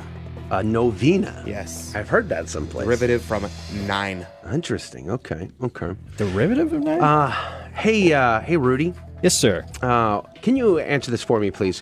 What Try. term designates devotional practices over nine consecutive days or weeks? Uh, hmm. Uh, I'm going to say a litany. Really? Yeah. A litany. A litany. Hmm. Well, I guess this is trickier than I thought, Ramirez family, because Rudy seems to think it's called a litany, but Adrian says it's called a novena. 15 seconds on the clock. Who is right? Who is wrong? Ramirez family, what say you? Adrian. Whoa. That was quick. Wow. I mean, Easy peasy. No, no partisan divide there on that one, I guess. That was easy, I suppose. You're oh, in. Oh, yeah. Praise be to God. Congratulations. How do you guys feel? You're you're two for two so far. We feel excited. We're, we're happy. I'm glad because this next one, I don't know. Hardest question we've ever had. It could be. This is Literally. the hardest question that we've ever had in the history of the game show. We looked it up at hardquestions.com. so I'm glad you're uh, you're feeling good because I don't. I'd hate to feel bad It's if you over. were feeling bad. All right. Anyway, here we go. Third question. Back to Rudy. Hey, Rudy. Hey, Joe. What are the first two words in English? Okay. Of oh, the Nicene Constantinople Constantinopolitan. I can't even say that word. The Creed. So you don't want me to say it in Nicene Constantinopolitan. Exactly. You want me to say it in English? In English, please. yes, please. Because I can't, so you should. In English, it's the word was made flesh. It- the- those are the first mm. two Those are words. The first two words and the wow. and it follows the word was made flesh. I see. So you're sneaking in four out of okay. Hmm. uh, hey, uh, hey, Adrian. Hey, Joe. Can, can, you, can you tell me uh, in English this time, please, if you don't mind? Not, Um, not Latin? Oh no, thank Okay. you. What are the first two words of the Nicene Constantinople Politis, the Creed? What are we? I what, mean, what are the- Nicene Constantinople Creed, Constantinopolitan Creed. Thank you. That would be, I believe, but Uh-huh. in Latin it would actually only be one word. It'd be credo. Credo. I believe. Isn't that ice cream? Constant. All right, we're gonna run out of time here, Ramirez family. Uh, the ans- the answers were Adrian says it's I believe, were versus Rudy says and the word was made flesh. He snuck in four words out of two. Uh, but the, Rudy or Adrian, 15 seconds on the clock. Who is right? Who is wrong? Ramirez family, what say you? Adrian. What? Very confident in these answers now. Wow. Survey says. Congratulations. All right, you're in for be to God. three. Were you guys at all f- tricked by that one? Was that pretty straightforward, or did you think it was hard? Uh, Juan Pablo seems very confident. Very confident. Okay. That was the hardest question I've ever had. Repeat after me. Constant Constantinopolitan. We're gonna run out of time. We need to pick All a right. winner. All right, I'm Ramirez shuffling family. here. So, uh, brother Rudy is shuffling the coffee cup of divine providence. It may or it may not be God's holy will that you win. I don't know. All right. Uh, but let's just see how it goes. Let's I have pray. one. Let's pray. have you one you have here. a name already? Here's the the coffee cup of divine providence. If you haven't seen it, Mhm. and it's Jacqueline. Jacqueline. Jacqueline. Congratulations, Jacqueline. Praise be, Ramirez family. I- I'm I'm sorry. Thank you for Uh, playing. it was not God's holy will that you should win today, but you were a lot of fun, and we love that. Yes. Probably more than anything. Thank you. God We'll love you call guys. back in the Thank future. you. What is on your agenda to, uh, this weekend? Are you going to do anything fun? We're watching the Super Bowl. Oh, Oh, is that okay. this weekend? Is that this weekend? I stopped watching football a long time ago. Well, praise We're be to God. Tomorrow. Well, God love you. Have a great day. Enjoy your day at school. And uh, thank you for playing our game. Maybe you can try another month or so. We'd love to try again. Who knows? We will. Thank you. All right. God bless you guys. Take care.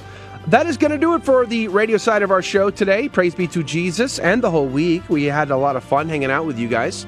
Uh, if you can and you're able to, join us in the after show. We live video stream on Facebook, YouTube, Twitter, Odysee. We're on LinkedIn. We often cross post to other platforms as well. But chat with us, hang out with us. You get to drive that conversation. We're going to do that for the next half hour. Until then, we'll see you next week. We're going to have Father uh, Matthias on to talk about Mary maximalism on Monday. Join us for that. God bless you. God love you. Have a great weekend. Thank you for joining us on Your Catholic Drive Time, where it is our pleasure to keep you informed and inspired. Join us Monday through Friday at the same time, right here on your favorite Catholic radio station. Don't forget to connect with us. Just go to facebook.com forward slash Catholic Drive Time. Again, that's facebook.com forward slash Catholic Drive Time. Be sure to share more than just us today. Share Jesus with everyone you meet. Bye now, and God love you.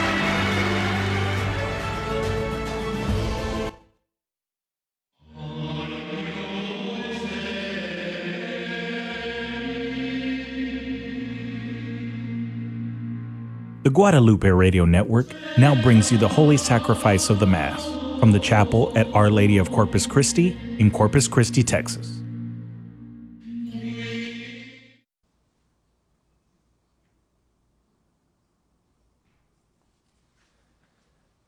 Welcome to the Holy Mass at Our Lady of Corpus Christi Chapel. Today we celebrate the memorial of Our Lady of Lourdes. The intention for today's Mass is for all of our online viewers and for those joining us through Guadalupe Radio. Mary the dawn, Christ the perfect day.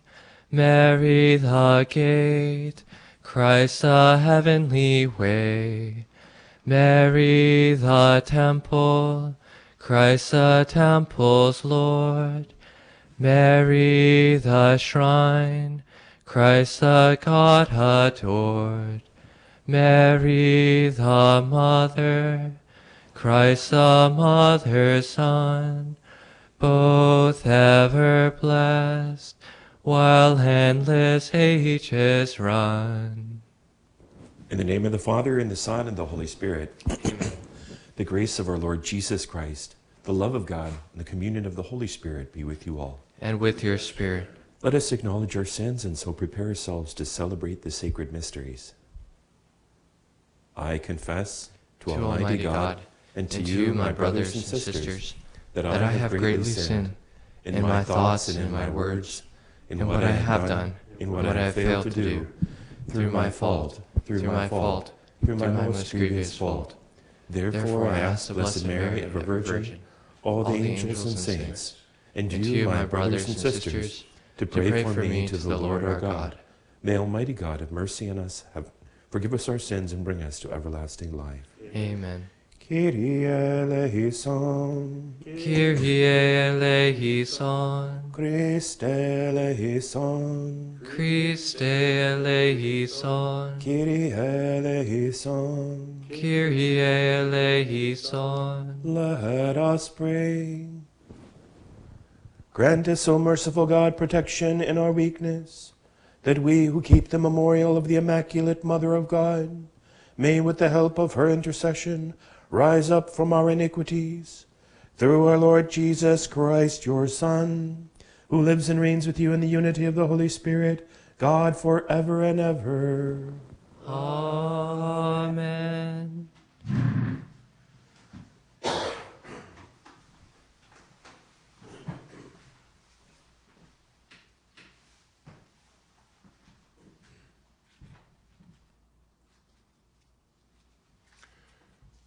A reading from the first book of Kings.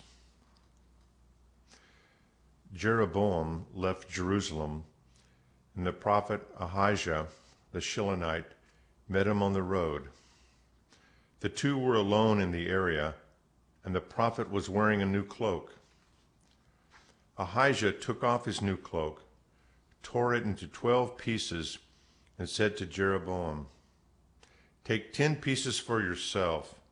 The Lord, the God of Israel, says, I will tear away the kingdom from Solomon's grasp and will give you ten of the tribes. One tribe shall remain to him for the sake of David my servant and of Jerusalem, the city I have chosen out of all the tribes of Israel. Israel went into rebellion against David's house to this day. The word of the Lord. Thanks be to God.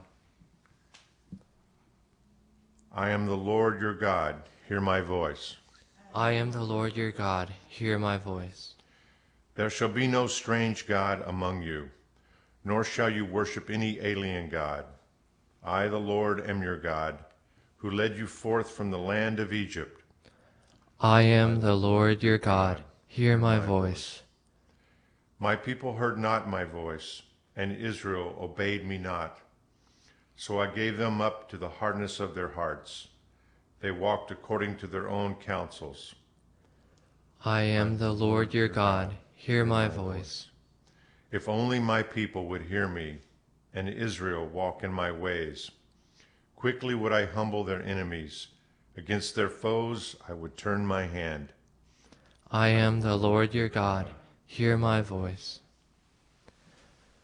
Alleluia, Alleluia, Alleluia. Alleluia, Alleluia, Alleluia. Open our hearts, O Lord, to listen to the words of your Son. Alleluia, Alleluia, Alleluia. The Lord be with you. And with your spirit. A reading from the Holy Gospel according to Mark. Glory to you, O Lord. Jesus left the district of Tyre and went by way of Sidon to the Sea of Galilee, into the district of the Decapolis. And people brought to him a deaf man who had a speech impediment, and begged him to lay his hands on him. He took him off by himself away from the crowd. He put his finger into the man's ears, and spitting touched his tongue. Then he looked up to heaven and groaned and said to him, Ephphatha, that is, be opened. And immediately the man's ears were opened, his speech impediment was removed, and he spoke plainly. He ordered them not to tell anyone, but the more he ordered them not to, the more they proclaimed it. They were exceedingly astonished, and they said, He has done all things well. He makes the deaf hear and the mute speak. The Gospel of the Lord. Praise to you, Lord Jesus Christ. 168 years ago today, February 11th, 1858, Our Lady appeared to Saint Bernadette Soubirous in Massabielle, the grotto outside of Lourdes. And after 18 apparitions in six months and a spring being dug up by an act of humility of Saint Bernadette, and also Our Lady saying, asked her, Who, who are you? What's your name? She said, I am the Immaculate Conception. We celebrate today that, that anniversary, Our Lady of Lourdes. 30 years ago today, Pope St. John Paul II declared it the World Day of Prayer for the Sick. And every year on this day, we pray for, especially because at Lourdes, so many people were healed of the healing waters, and much more were actually healed by the Eucharistic processions that they had there, uh, you know, healed from Jesus, contact with Jesus through our Blessed Mother. And every year, the Pope issues a statement of, on, on the sick, and he did so again this year. And the theme that he declared was to be merciful as our Heavenly Father is merciful. And he said in his message, and he was talking about, you know, it's very poignant in these times when there's a different kind of sickness around. When individuals experience frailty and suffering in their own flesh as a result of illness, their hearts become heavy, fear spreads, uncertainties multiply, and questions about the meaning of what is happening in their lives become all the more urgent. How can we forget in this regard those patients who during this time of pandemic spent the last part of their earthly life in solitude, in an intensive care unit assisted by generous healthcare workers, yet far from their loved ones and the most important people in their lives? And you know, talks about praying for the sick, but also praying for healthcare workers. He even goes on to say, uh, to, po- to point out, be mindful of the great dignity of your profession as well as the responsibility that it entails. You know, in this, this past August in this town of Corpus Christi, Texas, we experienced, uh, uh, it was a spike, it was the Delta variant, and it was really ugly. Um, we had a sister, assault sister, die. Just she was 33 years old, and it was, you know, she was a, as a sister said, the best of us, uh, just in the flower of her youth. And every day for myself, I, I found myself in the hospital at least an hour a day, um, helping to cover it. And the ER was like a, a war zone.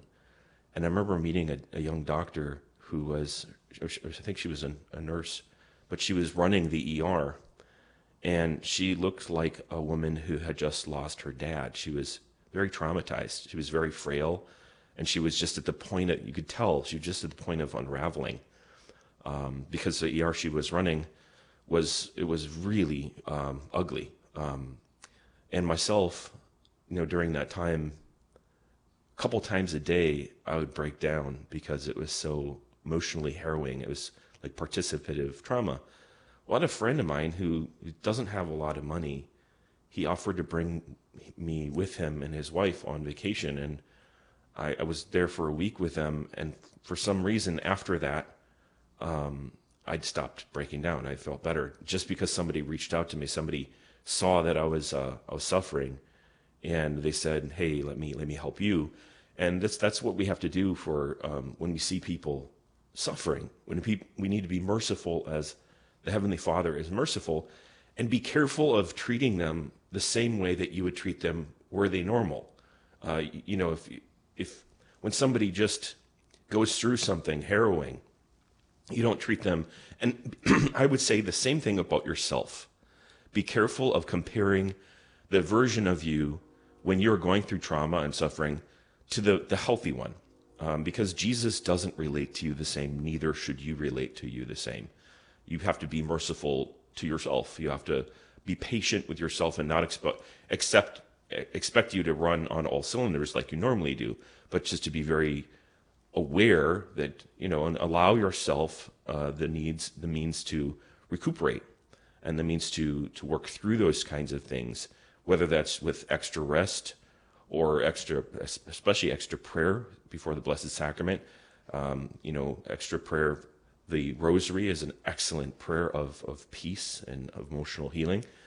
Um, but also beware of, wary of those who work with the sick. So let us pray on this wonderful feast day of Our Lady of Lourdes, the World Day of Prayer for the Sick. Let's, let us pray that the church would shine forth in the proclamation of God's mercy to be merciful, even as our Heavenly Father is merciful. We bring our petitions to the Lord. We pray for the whole church on this World Day of Prayer for the Sick that she may proclaim the mercy of God by visiting Jesus, who said, If you visit the sick, you visit me. We pray to the Lord. Lord, hear our prayer. We pray for our Holy Father, all bishops and priests, that they may have the courage to orient the church towards a ministry of all those in greatest need. For this we pray to the Lord. Lord, hear our prayer. We pray for our government leaders, that they may not obstruct the gospel and create a special way for an end to abortion, same sex unions, gender confusion, and human trafficking. We pray to the Lord. Lord, hear our prayer. We pray for all of the sick. We pray for healing in the name of Jesus, in the name of his precious blood. The Holy Spirit may restore them to full health according to the will of our Father. We pray to the Lord.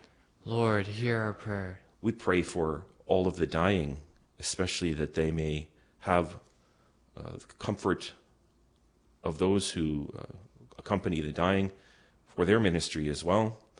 We pray to the Lord.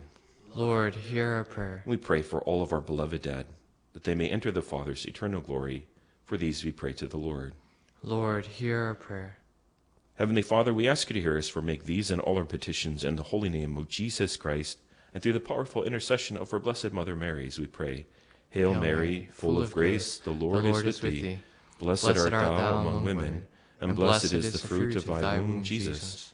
Holy Mary, Mother of God, pray for us sinners, now and at the hour of our death. Amen.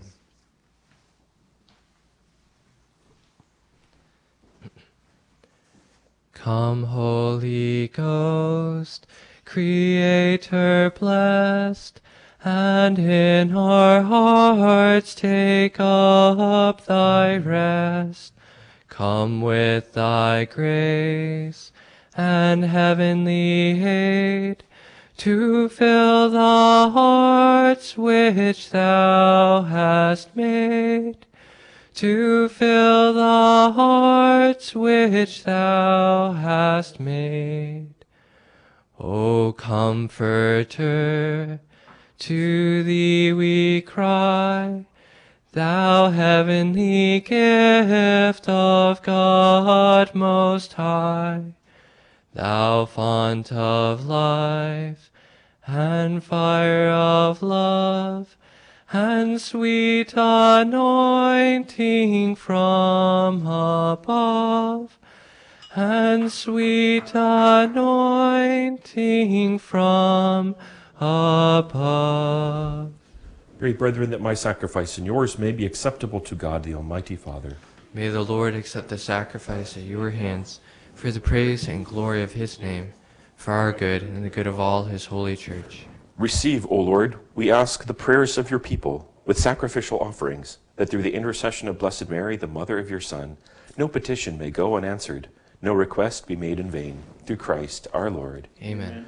The Lord be with you. And with your spirit. Lift up your hearts. We lift them up to the Lord. Let us give thanks to the Lord our God. It is right and just. It is truly right and just, our duty and our salvation, always and everywhere, to give you thanks, Lord, Holy Father, Almighty and eternal God and to praise, bless, and glorify your name on the feast day of the Blessed Ever Virgin Mary. For by the overshadowing of the Holy Spirit, she conceived your only begotten Son, and without losing the glory of virginity, brought forth into the world the eternal light, Jesus Christ our Lord. Through him the angels praise your majesty, dominions adore, and powers tremble before you. Heaven and the virtues of heaven and the blessed seraphim worship together with exaltation. May our voices, we pray, join with theirs in humble praise as we acclaim. Sanctus, Sanctus, Sanctus Dominus Deus Sabaoth, pleni sunt celi et terra, gloria tua, Hosanna in excelsis, benedictus, qui venit in nomine Domini, Hosanna in excelsis. You are indeed holy, O Lord, and all you have created rightly gives you praise. For through your Son, our Lord Jesus Christ, by the power and working of the Holy Spirit, you give life to all things and make them holy. And you never cease to gather a people to yourself, so that from the rising of the sun to its setting, a pure sacrifice may be offered to your name. Therefore, O Lord, we humbly implore you, by the same Spirit, graciously make holy these gifts we have brought to you for consecration, that they may become the body and blood of your Son, our Lord Jesus Christ, at whose command we celebrate these mysteries. For on the night he was betrayed, he himself took bread, and giving you thanks, he said the blessing, broke the bread, and gave it to his disciples, saying, Take this, all of you, and eat of it, for this is my body, which will be given up for you.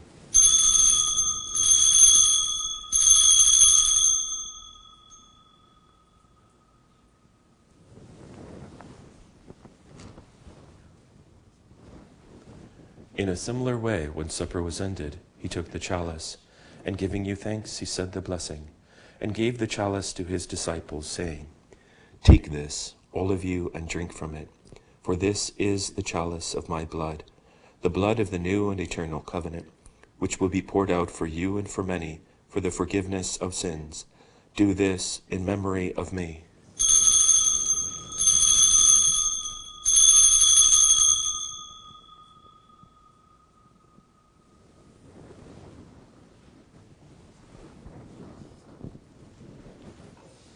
A mystery of faith.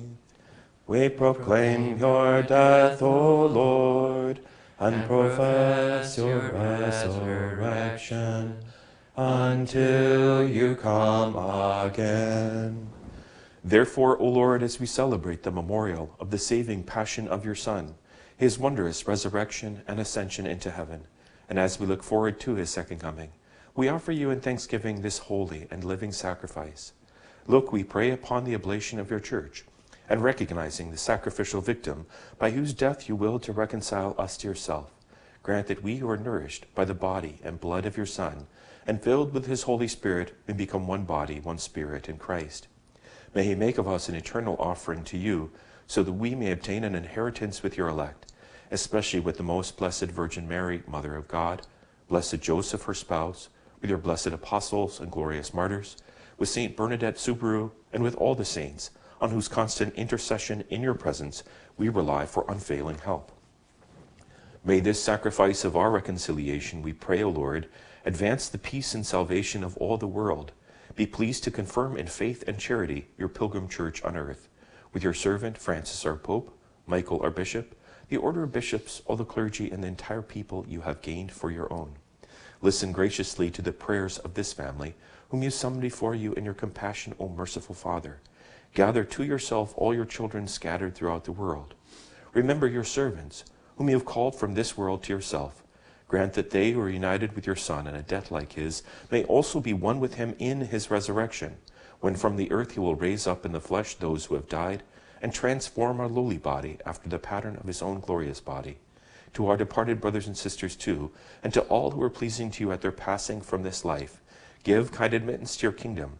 There we hope to enjoy forever the fullness of your glory, when you will wipe away every tear from our eyes.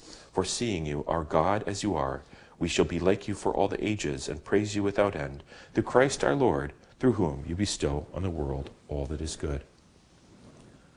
Through him and with him and in him, O God, Almighty Father, in the unity of the Holy Spirit, all glory and honor is yours forever and ever. Amen. Preceptis salutaribus moniti, et divini institutioni formati, audehimus dicere, Pater noster, qui es in celis, sanctificetur nomen tuum, adveniat regnum tuum, fiat voluntas tua, sicut in celo et in terra.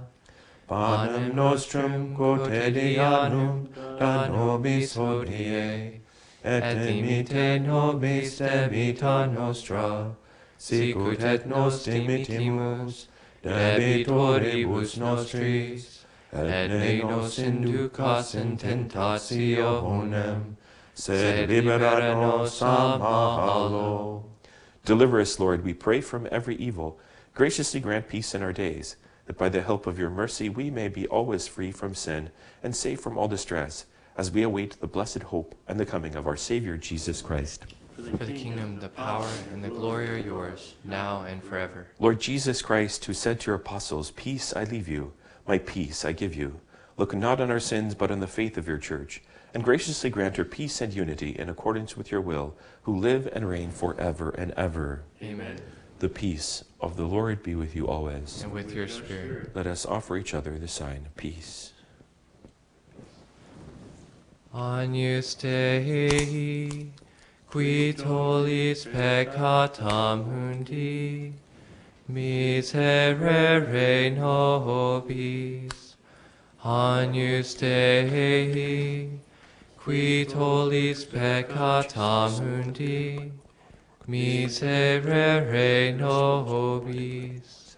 Agnus Dei, qui tollis peccata mundi, dona nobis pacem.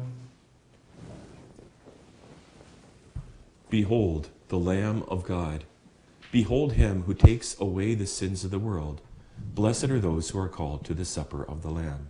Lord, I, am not worthy you should, you should enter under my roof, but only say the word, and my soul shall be healed.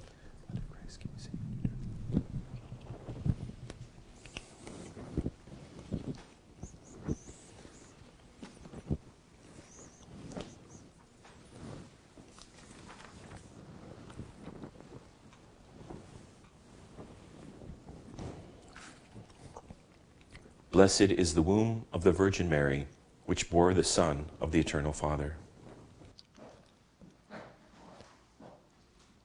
An act of spiritual communion. My Jesus, I believe that you are present in the most holy sacrament.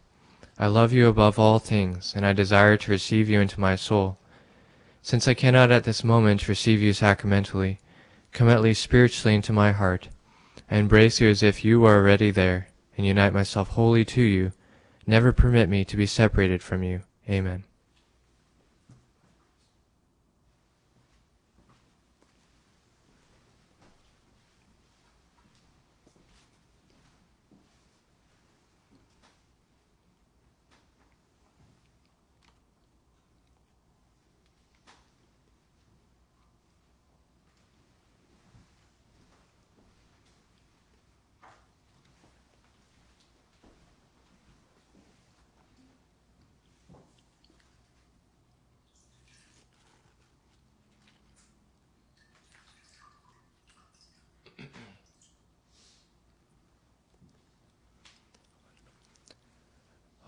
Thou who at thy Eucharist didst pray, that all thy church might be for ever one, grant us at every Eucharist to say, with longing heart and soul thy will be done O may we all one bread, one body be, through this blessed sacrament of unity. We pray thee to for wanders from thy fold.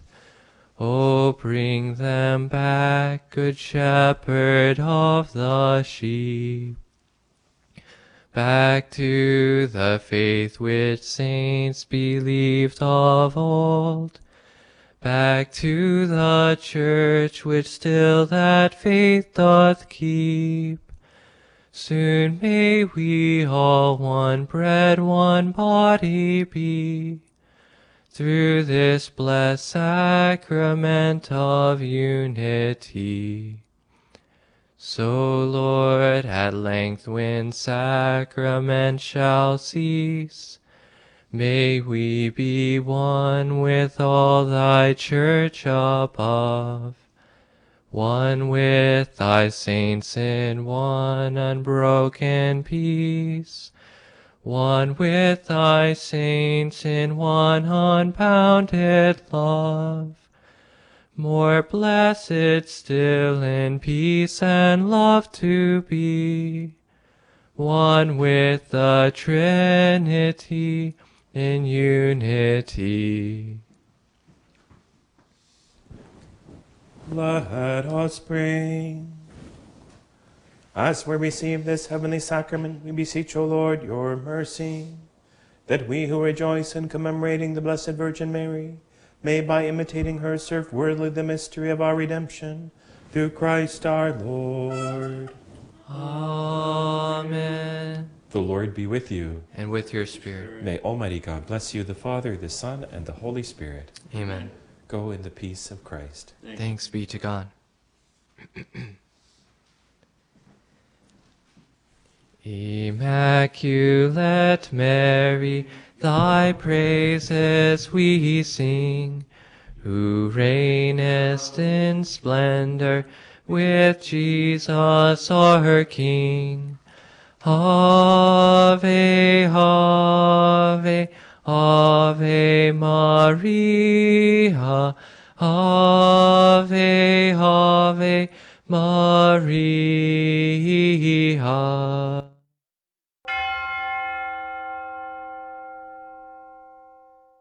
The prayer to Saint Michael. Saint Michael the Archangel, defend us in battle. Be our protection against the wickedness and snares of the devil. May God rebuke him, we humbly pray. And do thou, O Prince of the heavenly host, by the power of God, cast into hell Satan and all the evil spirits who prowl about the world seeking the ruins of souls. Amen.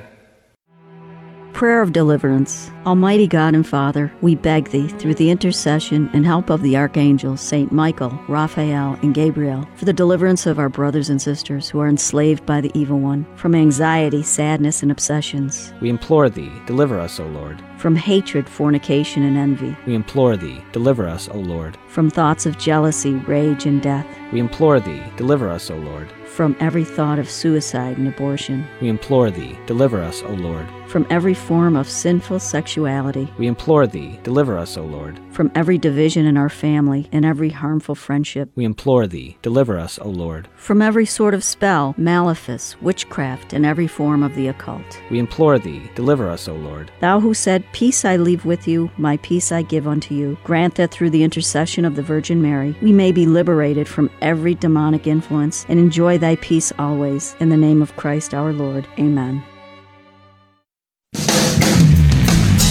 Transmitting the treasures of our Catholic faith to your radio every day.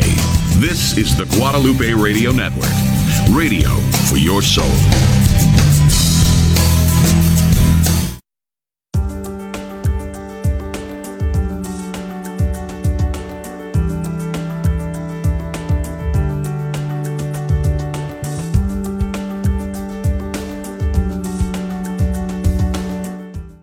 is a co